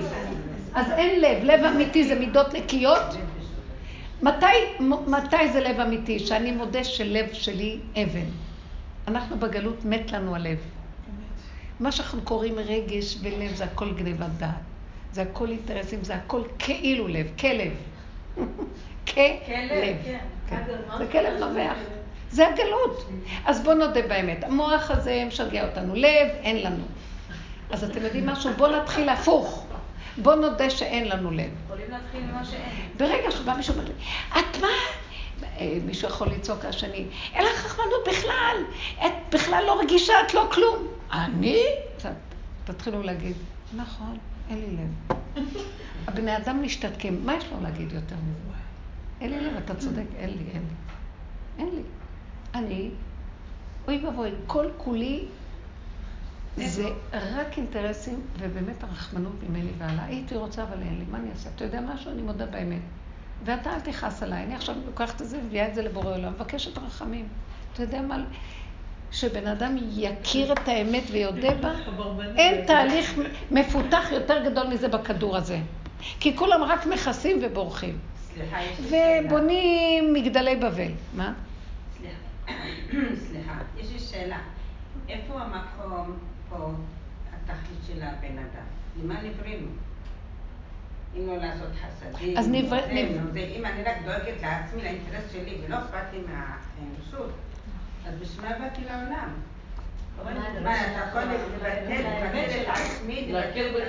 אז אני אסביר לכם. לא, לא. לא. שלושה חלקים יש לשאלה שלך. חלק אחד, את אומרת, בשביל מה באנו לעולם? החלק הראשון שבאנו לעולם זה לקלקל. החלק השני על מנת לתקן. ברור. זאת אומרת, הילד קטן עושה שטויות, עד שהוא גודל, מקבל מוח, שכל, אז מתחיל, אה, אה, נכון? בוא נגיד, דורות ראשונים קלקלו, עד שבאה התורה התחילה לתקן. אם לא היה קלקול, לא היה מה לתקן. נכון. אז חייבים לקלקל. טוב? דבר ראשון, חייבים לקלקל. ככה זה עובד פה. ומה זה מתבטא, סליחה? חייבים לעשות אה, שטות, על מנת שאחר כך נעשה מעשה טוב. את לא יכולה לעשות ישר מעשים טובים. איך? התיקון- שלנו זה לעשות טוב עם האנשים. התיקון. שלנו הראשון זה לשלול. התיקון השני זה לעשות טוב. התיקון השלישי לקראת הגאולה זה לחזור למקום של ההפוך. כל מה שעשינו טוב, עשינו את זה מצד ההפוך, שקודם עשינו רע, עכשיו אנחנו עושים טוב. עכשיו שגמרת את הטוב, גמרת את הרע וגמרת את הטוב, עכשיו את צריכה ללכת לקורס למתקדמים. הדרך שלנו עכשיו זה עזבו עכשיו את הטוב של העולם. כי הטוב של העולם עושים טוב בעולם, אבל הטוב הזה כבר הוא לא טוב אמיתי. הוא טוב של ישות, ומה רע בזה? אני עושה טוב בעולם, אכפת לי אגו, לא אגו, זה עושה טוב בעולם. נכון, אבל השם אומר, רגע, זה היה טוב בדורות, בסוף העבודות שעשינו. עכשיו, זמן גילוי מלכות השם. עכשיו, הבן אדם הוא לא המרכז, אם הוא יעשה טוב, או אם יעשה רע. עכשיו הבן אדם צריך לרדת מהמפה וצריך להיות גילוי השם. הוא צריך להוריד ראש על מנת, כמו שאומרים, משתחווים, שהמלך מגיע. על מנת שהבן אדם יאפשר שהמלך יגיע, הראש שלו צריך להיות באדמה. מה זה ראש באדמה? זה לקחת את הראש ולהכניס אותו פנימה ולהתחיל רק לראות את עצמו. כי רק ככה הוא יכול להוריד ראש. הוא לא מוכן להוריד ראש, כי הוא עושה טוב, הוא צדיק. בטרנד החיובי, את מרימה את הראש. אז זה מפריע לגילוי השם, את מבינה? אז יש כאן שלושה חלקים. מה שאנחנו מדברים זה החלק הסוף. זה, זה הלידה. יש מה שנקרא קדם עובריות, ויש מה שנקרא עיבור, ויש מה שנקרא לידה. עכשיו, כשאת אומרת, אבל האדם בא לעשות טוב בעולם. זה בחלק השני. בחלק האחרון, האדם לא נדרש לעשות טוב. הוא לא נעשה כלום. הוא רק נדרש, זה יום הכיפורים, לעמוד מול בורא עולם ולגלות את כל השקרים ולהגיד אותם לבורא עולם. בזמן הזה שהוא מדבר, כל המהלך הזה שהוא מוריד את הראש שלו, מכניס פנימה ורואה את עצמו ומתוודה, זה הזמן שהשם יכול להתגלות בעולם, אחרת לא יהיה גילוי. איך להציל את עצמו. איך? הוא רוצה את הכביסה המלוכלכת שלנו, שנעלה... רק דרך זה. רק דרך, עכשיו זה לא הזמן של לעשות טוב בעולם. ואז גם קודם שעשינו טוב היו שקרים. אז השם אומר, הלוואי אותי עזבו ותורתי שמרו, לכו תעשו, לא אכפת לכם עכשיו ממני, אני במילא לא בעולם. אני, אתם בגלות, אני לא ניכר פה. לקראת הסוף השם אומר, תורידו את הראש, אני רוצה להתגלות. עת לעשות להשם, הפרו תורתך. עת לעשות להשם. עכשיו, זה לא המקום. כן, את צודקת, אבל עשינו את זה כל הדור. עכשיו עבודה היא עבודת תשובה. יבוא אליהו נביא שלושה ימים לפני משיח ויגיד, חבר'ה, זהו. עכשיו בואו תעשו תשובה. זה לא שאנחנו מפסיקים לעשות דברים טובים. תעשו, חייבים. גם הוא נותן לנו סיבות. אבל אל תחזיקי שום דבר מעצמך. הפוך. כשמישהו בא ואומר לי, את רוצה לעשות זה וזה, יש חסד, יש צדקה, אני, הדבר ראשון אני אומרת, בהתחלה הייתי אומרת, כן, בטח, עכשיו אני אומרת, וואי וואי וואי, אל תכניסי אותי בניסיון הזה. כי אני אלך לעשות טוב, אני עכשיו, אני אגנוב את הכל, אני, קשה לי מאוד. את יודעת משהו? תמצאי מישהי אחרת, את יכולה? מתעקשת עליי פעם, פעמיים, שלוש, אין לי ברירה, אני הולכת לעשות. רק מתוך שאין לי ברירה אני עושה. לא מתנדבת לשום דבר טוב היום. אני מפחדת, למה? אני אומרת לי, אני אומרת לעצמי, העיקר שלך היום זה לא בעשייה, רק אם מכריחים אותך. העיקר שלך זה בעבודת התשובה הפנימית, בשביל זה כל הבעלי תשובה חזרו בתשובה. לקבל קצת מעולם התורה, להתחיל לעשות קצת משהו חיובי, ומיד להחזיר את הראש באדם. כי השם רוצה מהם לעזור לו להביא את הגאולה. מהעולם של בחוץ, של הצדקותי, מאוד קשה להם להיכנס למקום של לראות את השלילה, מאוד מאוד מאוד. זה כמו שעכשיו את שואלת, זה, אבל בשביל זה אנחנו הגענו לעולם לעשות טוב. והם לא רוצים לעזוב, הם רוצים להמשיך לעשות טוב כדי להרגיש טוב שהם קיימים. והשם אומר, הם מפריעים לי לגלות את הגאולה. כי אלה הדורות שמתאימים לגלות, ועכשיו אני לא רוצה יותר את הראשים האלה. יש להם מקום, הם יכולים להתגלגל עוד ששת אלפים שנה עוד פעם. כי זה חוזר על עצמו התוכנה. אבל עכשיו אני צריך את אלה. אתם מבינים את הדבר הזה? זה קשה להבין, נכון? זה לא שאנחנו לא עושים טוב, אבל זה לא העיקר עכשיו. זה לא שם המונח העיקר שלי. עכשיו העיקר שלי זה תשובה. תשובה זה להשיב להשם את הגזלות, את השקרים, את הכל. תוך כדי זה אני עושה דברים טובים, אבל בקטן. ואני לא מתנדב, כי עכשיו אני דווקא מתנדב לעבודה שלישית. זה המקום עכשיו. לא איך? איך זה לא היה גלוי לנו כל הדברים האלה? הרי מגיל קטן מחנכים אותנו בדרך מסוימת ואומרים לנו לעשות את זה. עוד מעט יתחילו לחנך אותנו אחרת. עוד מעט הקטנים שנולדים יחנכו את הדור הזה אחרת. אתם לא מבינים שזה קורה? כולם רוצים להפסיק את המקום הזה של החיוביות הזאת. את מצפה שהילד יהיה חיובי ואת כאובה שהוא לא, ואת צריכה זה... הילדים אומרים, אמא, אני לא יכול, אני לא יכול להיות צדיקה, אני לא רוצה להיות אני לא רוצה להיות זה, אני לא, אני רוצה להיות פשוט. הוא אומר, אני לא יכול. העולם כבר לא יכול לעמוד בזה, החדש שמגיע. קשה, קשה, נכון. דור חצוף. צריך להרפות. דור חצוף, החצוף הזה הוא הדור, למה דור חוצפה יסגה? כי הדור הזה הוא יותר גדול מהדור הקודם. יש להם בתודעה משהו יותר גדול מהדור הקודם. הדור הזה מוכן להודות באמת יותר מהדור הקודם. הוא אומר, אני לא יכול לעשות חסד, אני יותר חשוב לעצמי אוטיסטים.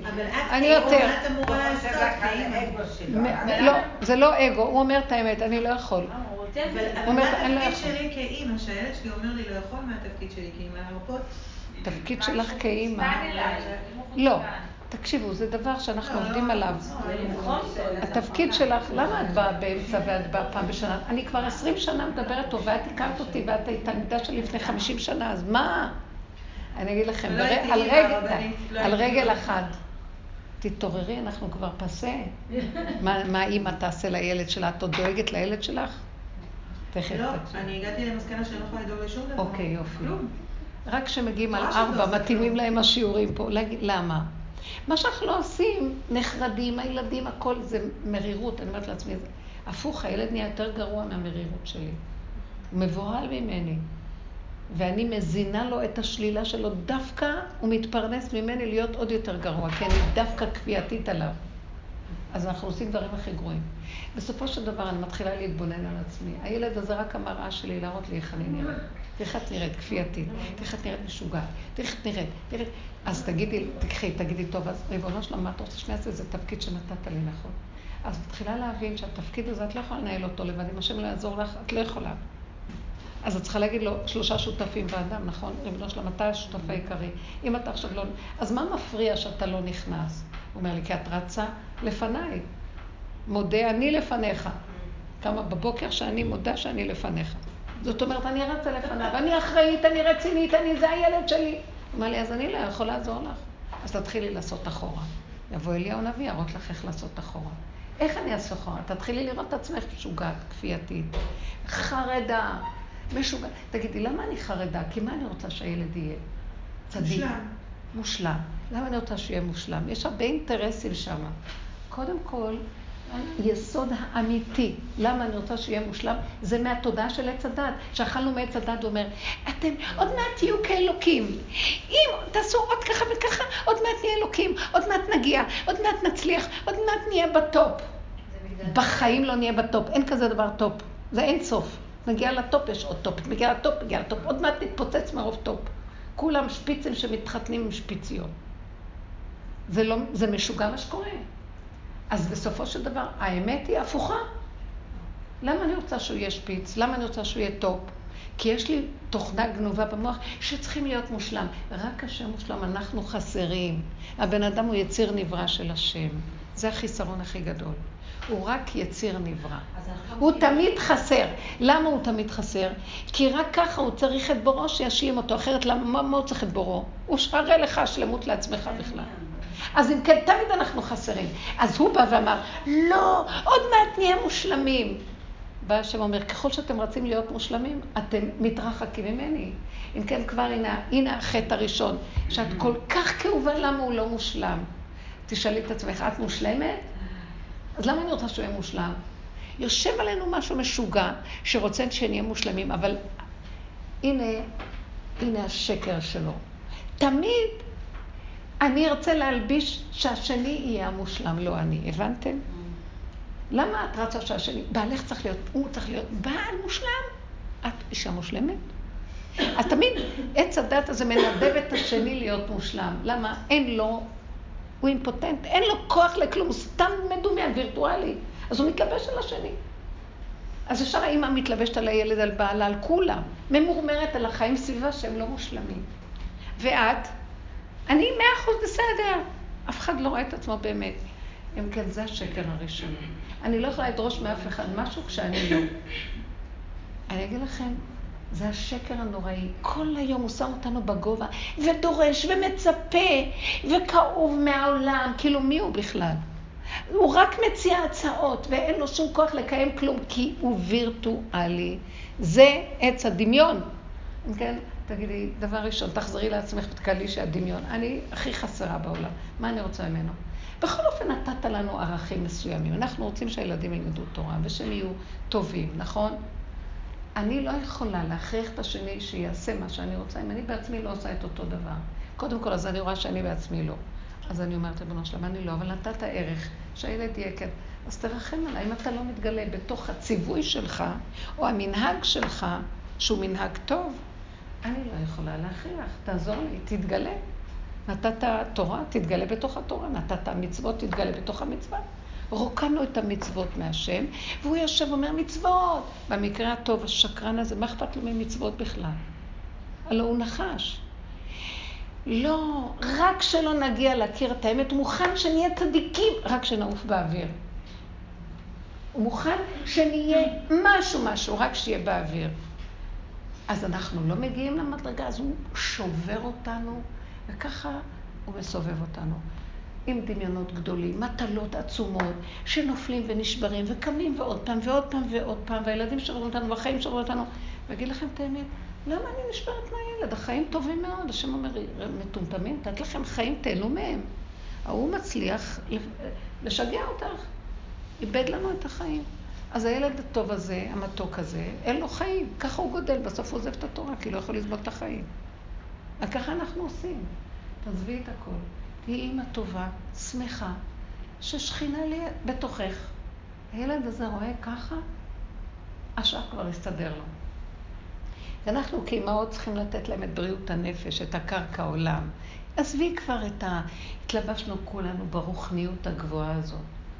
כאילו האימהות יצילו את עולם התורה. האימא לא נצטוותה לכל זה. גם החלשנו את הגברים, כי זה התפקיד של הגברים. כשהאימא היא כל כך רצה על הדבר הזה, הגברים, הבעלים עזבו את החינוך והפקירו את זה אצל הנשים. אני ראיתי ברוב המקרים שהאישה הלכה לכיוון ההפוך ושמחה ושמחה את עצמה, והבית מסביב היה שמח ורגוע, הבעלים קמו והילדים הלכו נכון בצורה. כי ילד מקבל מהאבא, מאוד חשוב, בנים במיוחד. והבנות צריכות רק להיות עם לחיים ורודות שמנמנות שאוכלות ונהנות. מה קרה פה? כל היום מבחנים ורצון ומבחנים ושיעורים ולימודים, וזה שקר מאוד גדול. שיאכלו טוב, ישנו טוב, יחיו חיים טובים, מה קרה? באמת השתגענו. כן. אז כל העבודה שלנו היא כל הזמן לחזור לפשטות. אפשר לעשות בתוך כל זה לפי הסיבות. אנחנו אומרים סיבות, כי ברגע שאדם הוא חי בפשוט, הוא סוגר את כל המוח המשוגע הזה, אז הוא מגלה שהשכינה מנהלת אותו. הוא יכול גם לעשות דברים יפים, ולפעמים גם גדולים, אבל זה לא שלו. זה לפי התכונות שלו. יש בני אדם שנולדו עם תכונת הגדלות. הם נשמות כלליות, והם יכולים לפעול על יותר מבן. יש פחות, ויש כל אחד התכונות שלו, והשם מתגלה בתכונה, והוא מוביל אותה.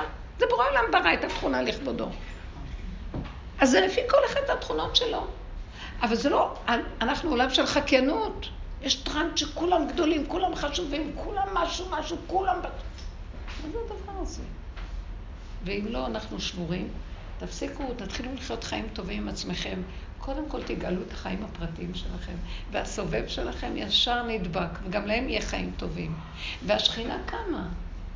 והיא אומרת, ככה נתתם לי איך להתגלות בקטנה, אתם המעט מכל עמים. אני רוצה את הקטנות, תתחילו עם הננו-טכנולוגיה, עם הנקודה, עם היחידה, ואחר כך תראו, אם יש יחידה אחת מתוקנת, כבר השאר גם מתקן.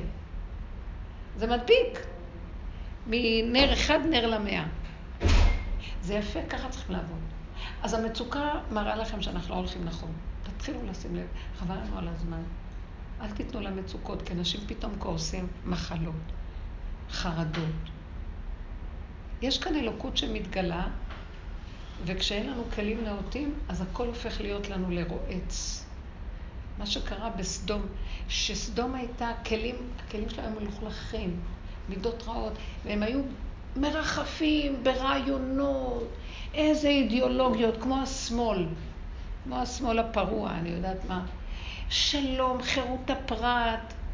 זאת אומרת, הם אמרו, מי שמכניס אורחים, זה נוגד את כל כללי האתיקה המוסרית, השכלית, שבן אדם צריך לעמול ולהתייגע ולא להזדקק לאחרים.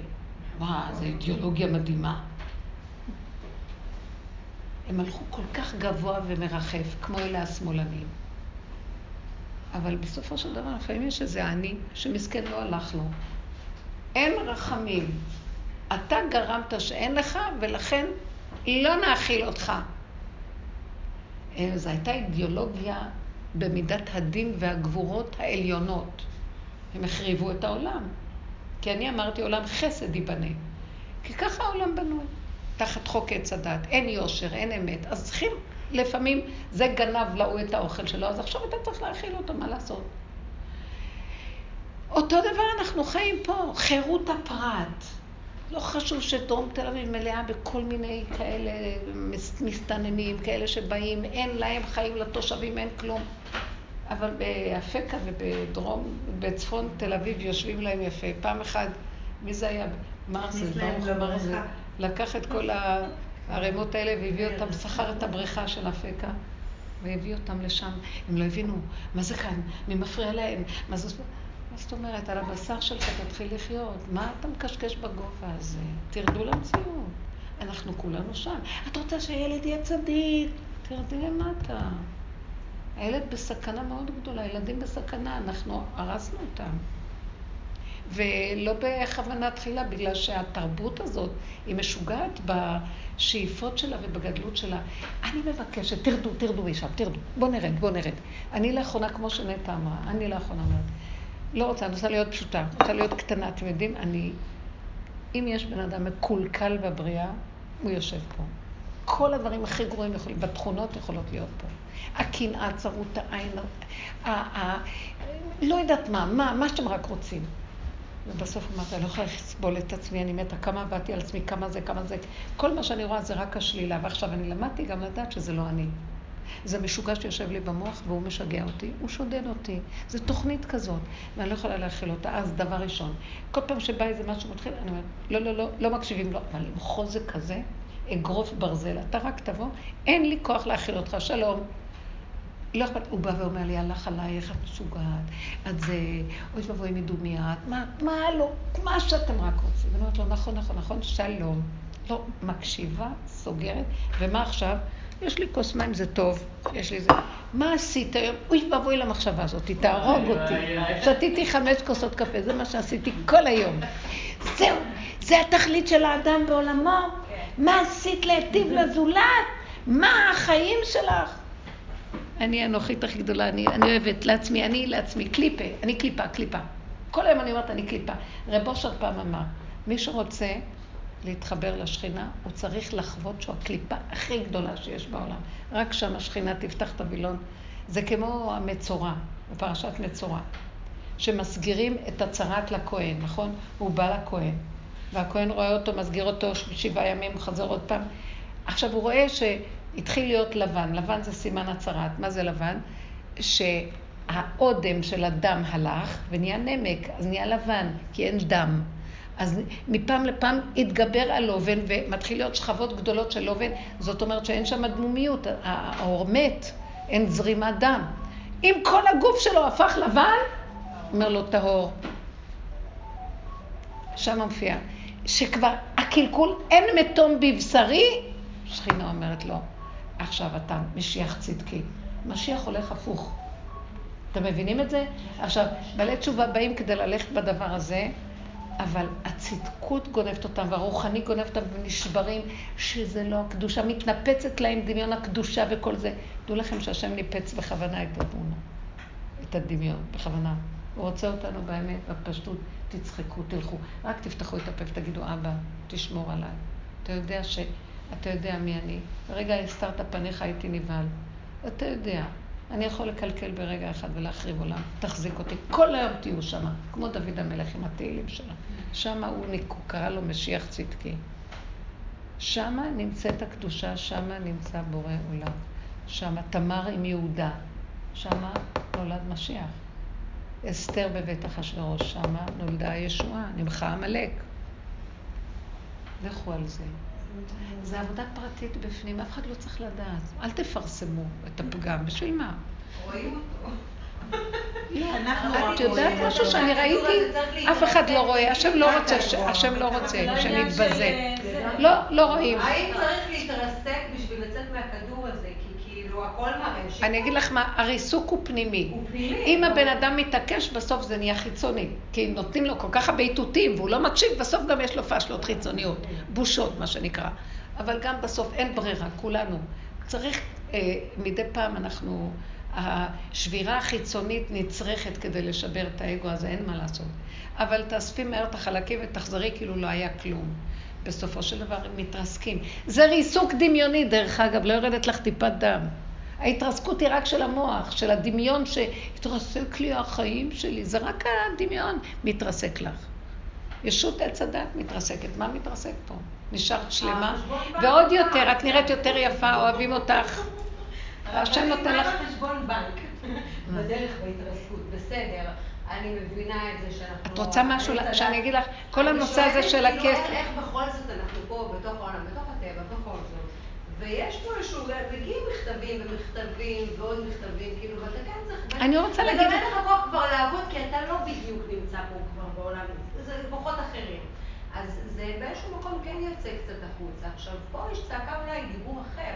כאילו, יש פה איזשהו משהו... רוצה שאני אגיד לך משהו? מה שאני קצת הבנתי מהעניין של רב אושר. כן. אה, הדרך הזאת זה אם אפשר, את יכולה שלא יהיה לך חשבון בנק. אין לי. יותר טוב. אל תתוודע לרשות.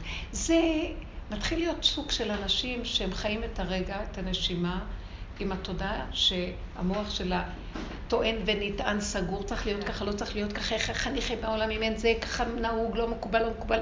הוא חי מלמטה ויש גם שכינה שמחזיקה אותו. הוא מפסיק לשאול ממה אני אחיה ומאיפה יהיה לי כסף. הוא רואה ישועות. אני ראיתי בדבר הזה דברים מדהימים. צריך להתעקש על זה. המוח הזה עושה לך את הייסורים. אין בחשבון, כאן לא... מי שהולך על חשבונות והכל, החשבון הזה נחש נושך, לא גומר.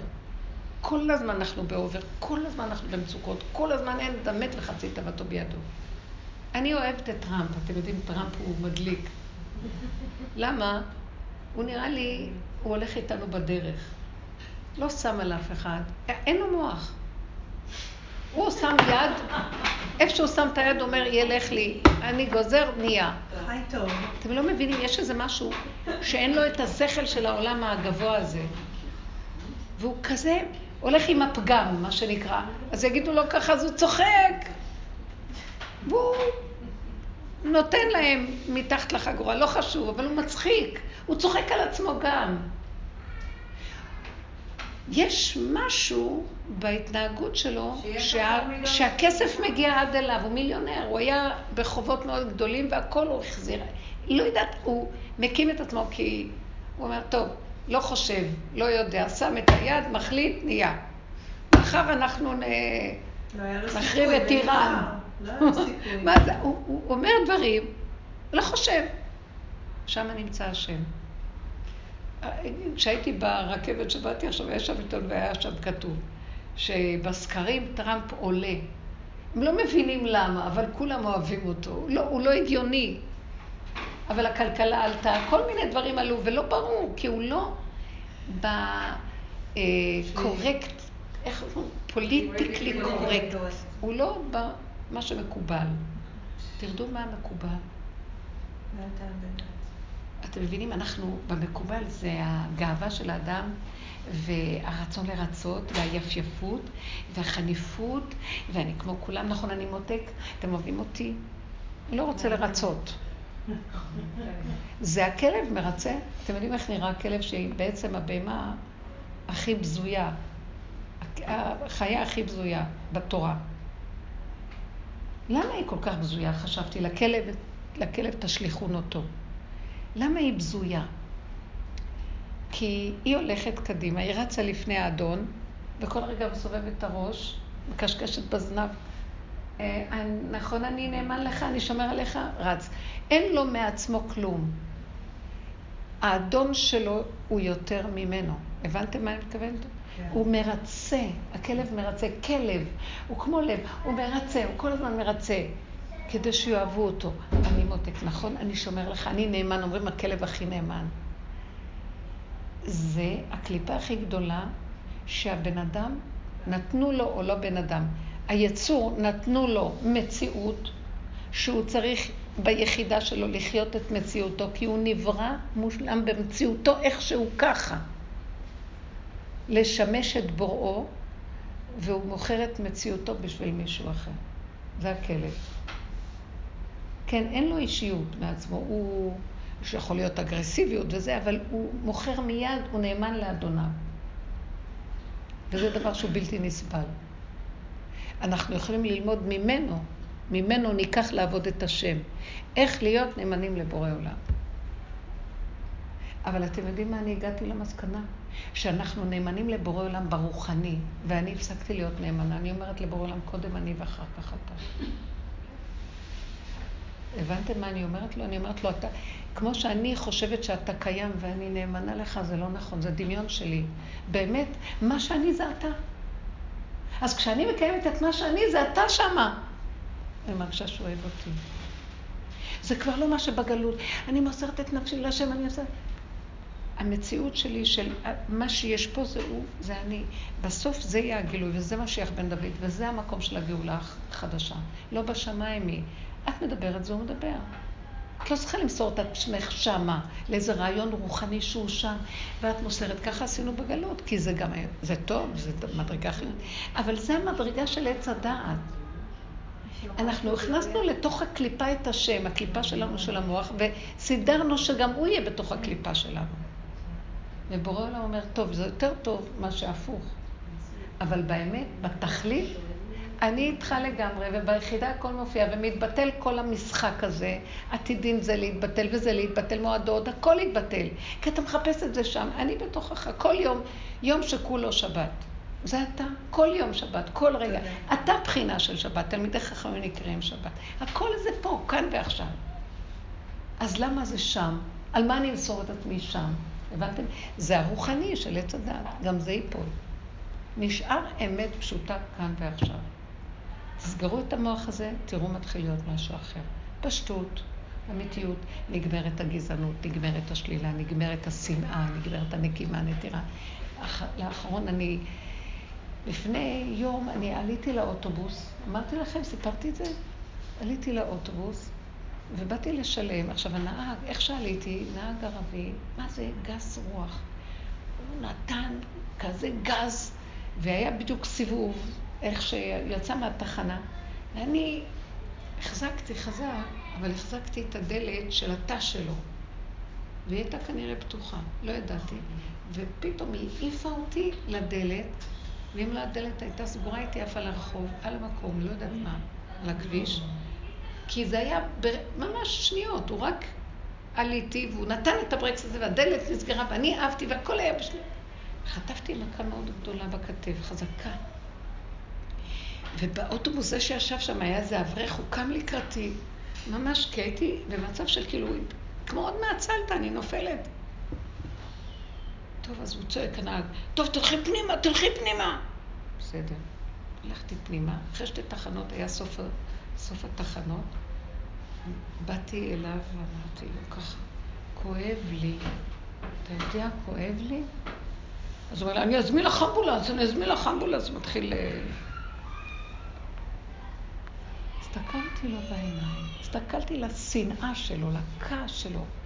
השם ריחם עליי ולא כעסתי עליו, אבל לא יכולתי לוותר. נכנסתי, הסתכלתי ואמרתי לו, אני לא רוצה אמבולנס, אני רוצה שתדע שכואב לי. למה אתה נוסע כך? ככה דיברתי ברכות. למה אתה נוסע כך? למה אתה מזלזל בבני אדם? כולנו איש אחד. כמעט קראתי לו אחי. למה אתה עושה ככה? אתה מסכן את החיים של אנשים. למה? למה אתה נוהג בגסות כזאת? זה לא יפה. פתאום הוא הסתכל עליי. כאילו לא באתי אליו בכעס, שנאה והתנפלות. באתי אליו מהמקום של, אני לא כועסת, אבל כואב לי. משהו אצלו השתנה, זה היה מדהים.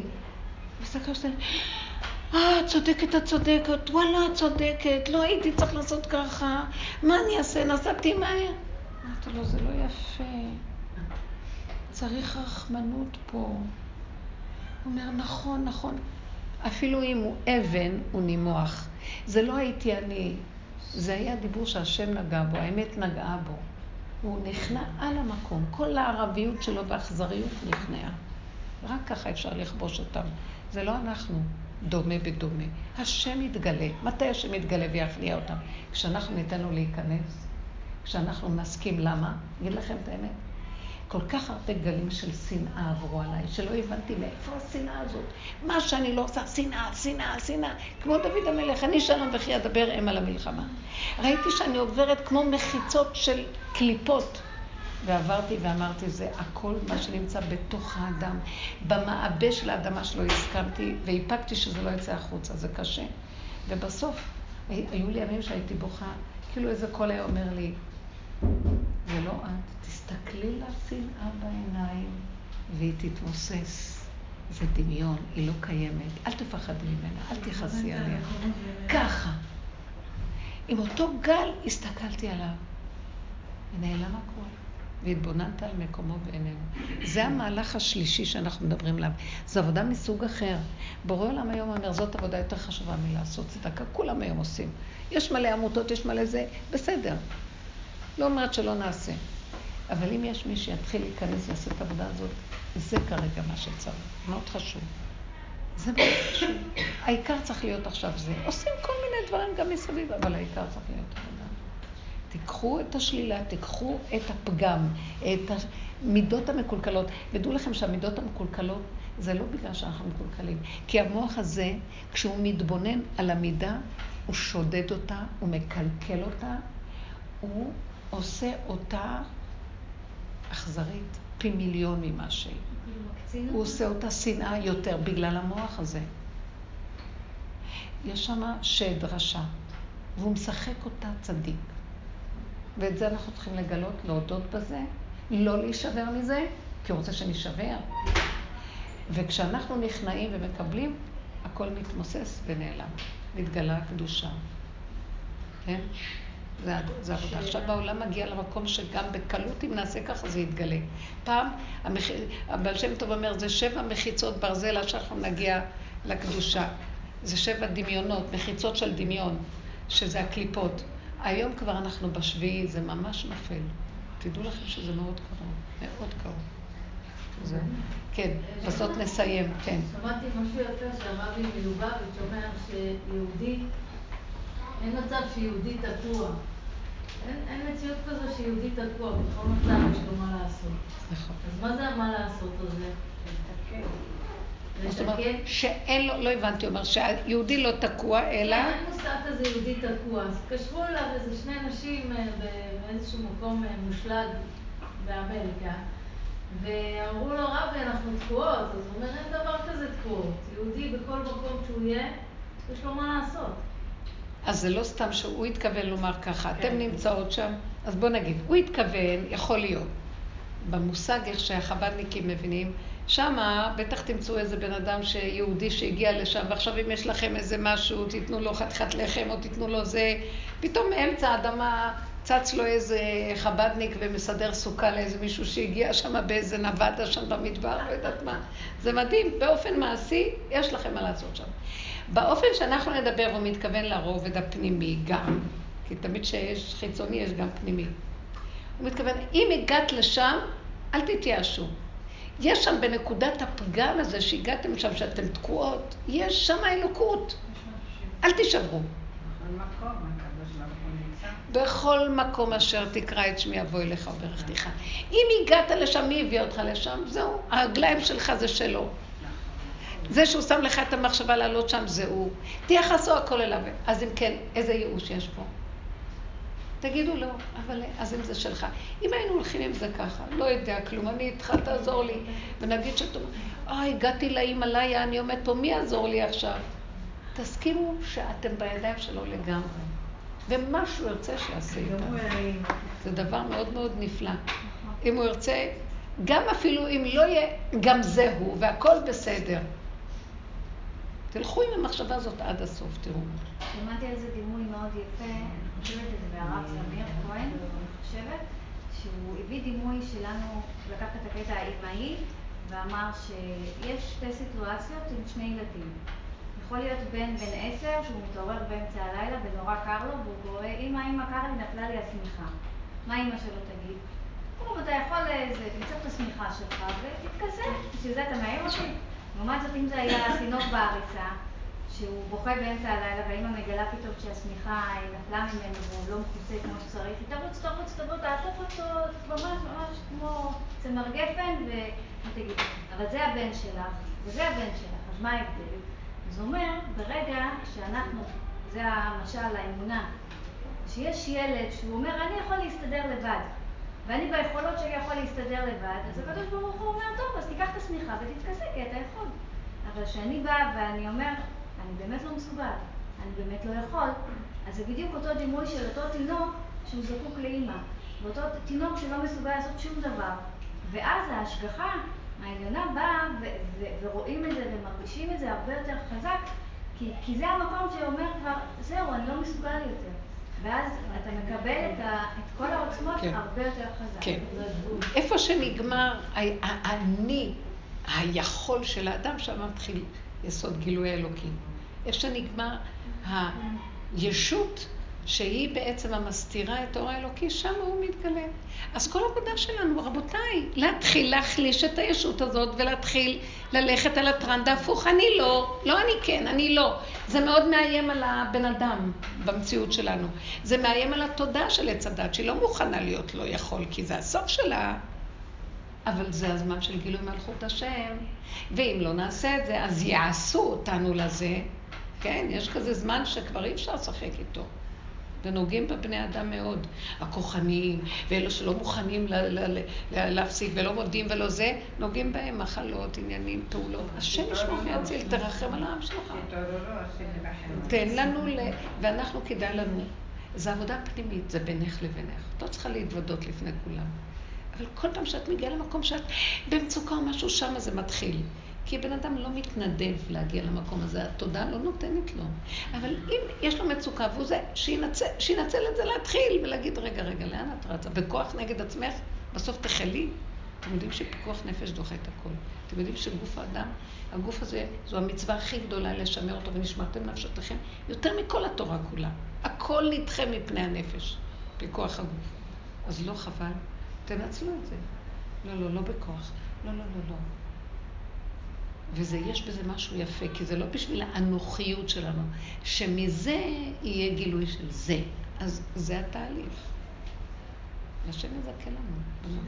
לא לתת לעצמנו להיות במצוקות, לעצור את זה, לא להסכים. ולפתוח את הפה ולהגיד, תעזור לי. תעזור לי למסור לך את המציאות שלי. הוא חי וקיים ונושם, והוא מתגלה. השם יעזור לנו ללכת בכלל. השם ירחם, יזכה לנו. תודה רבה רבה.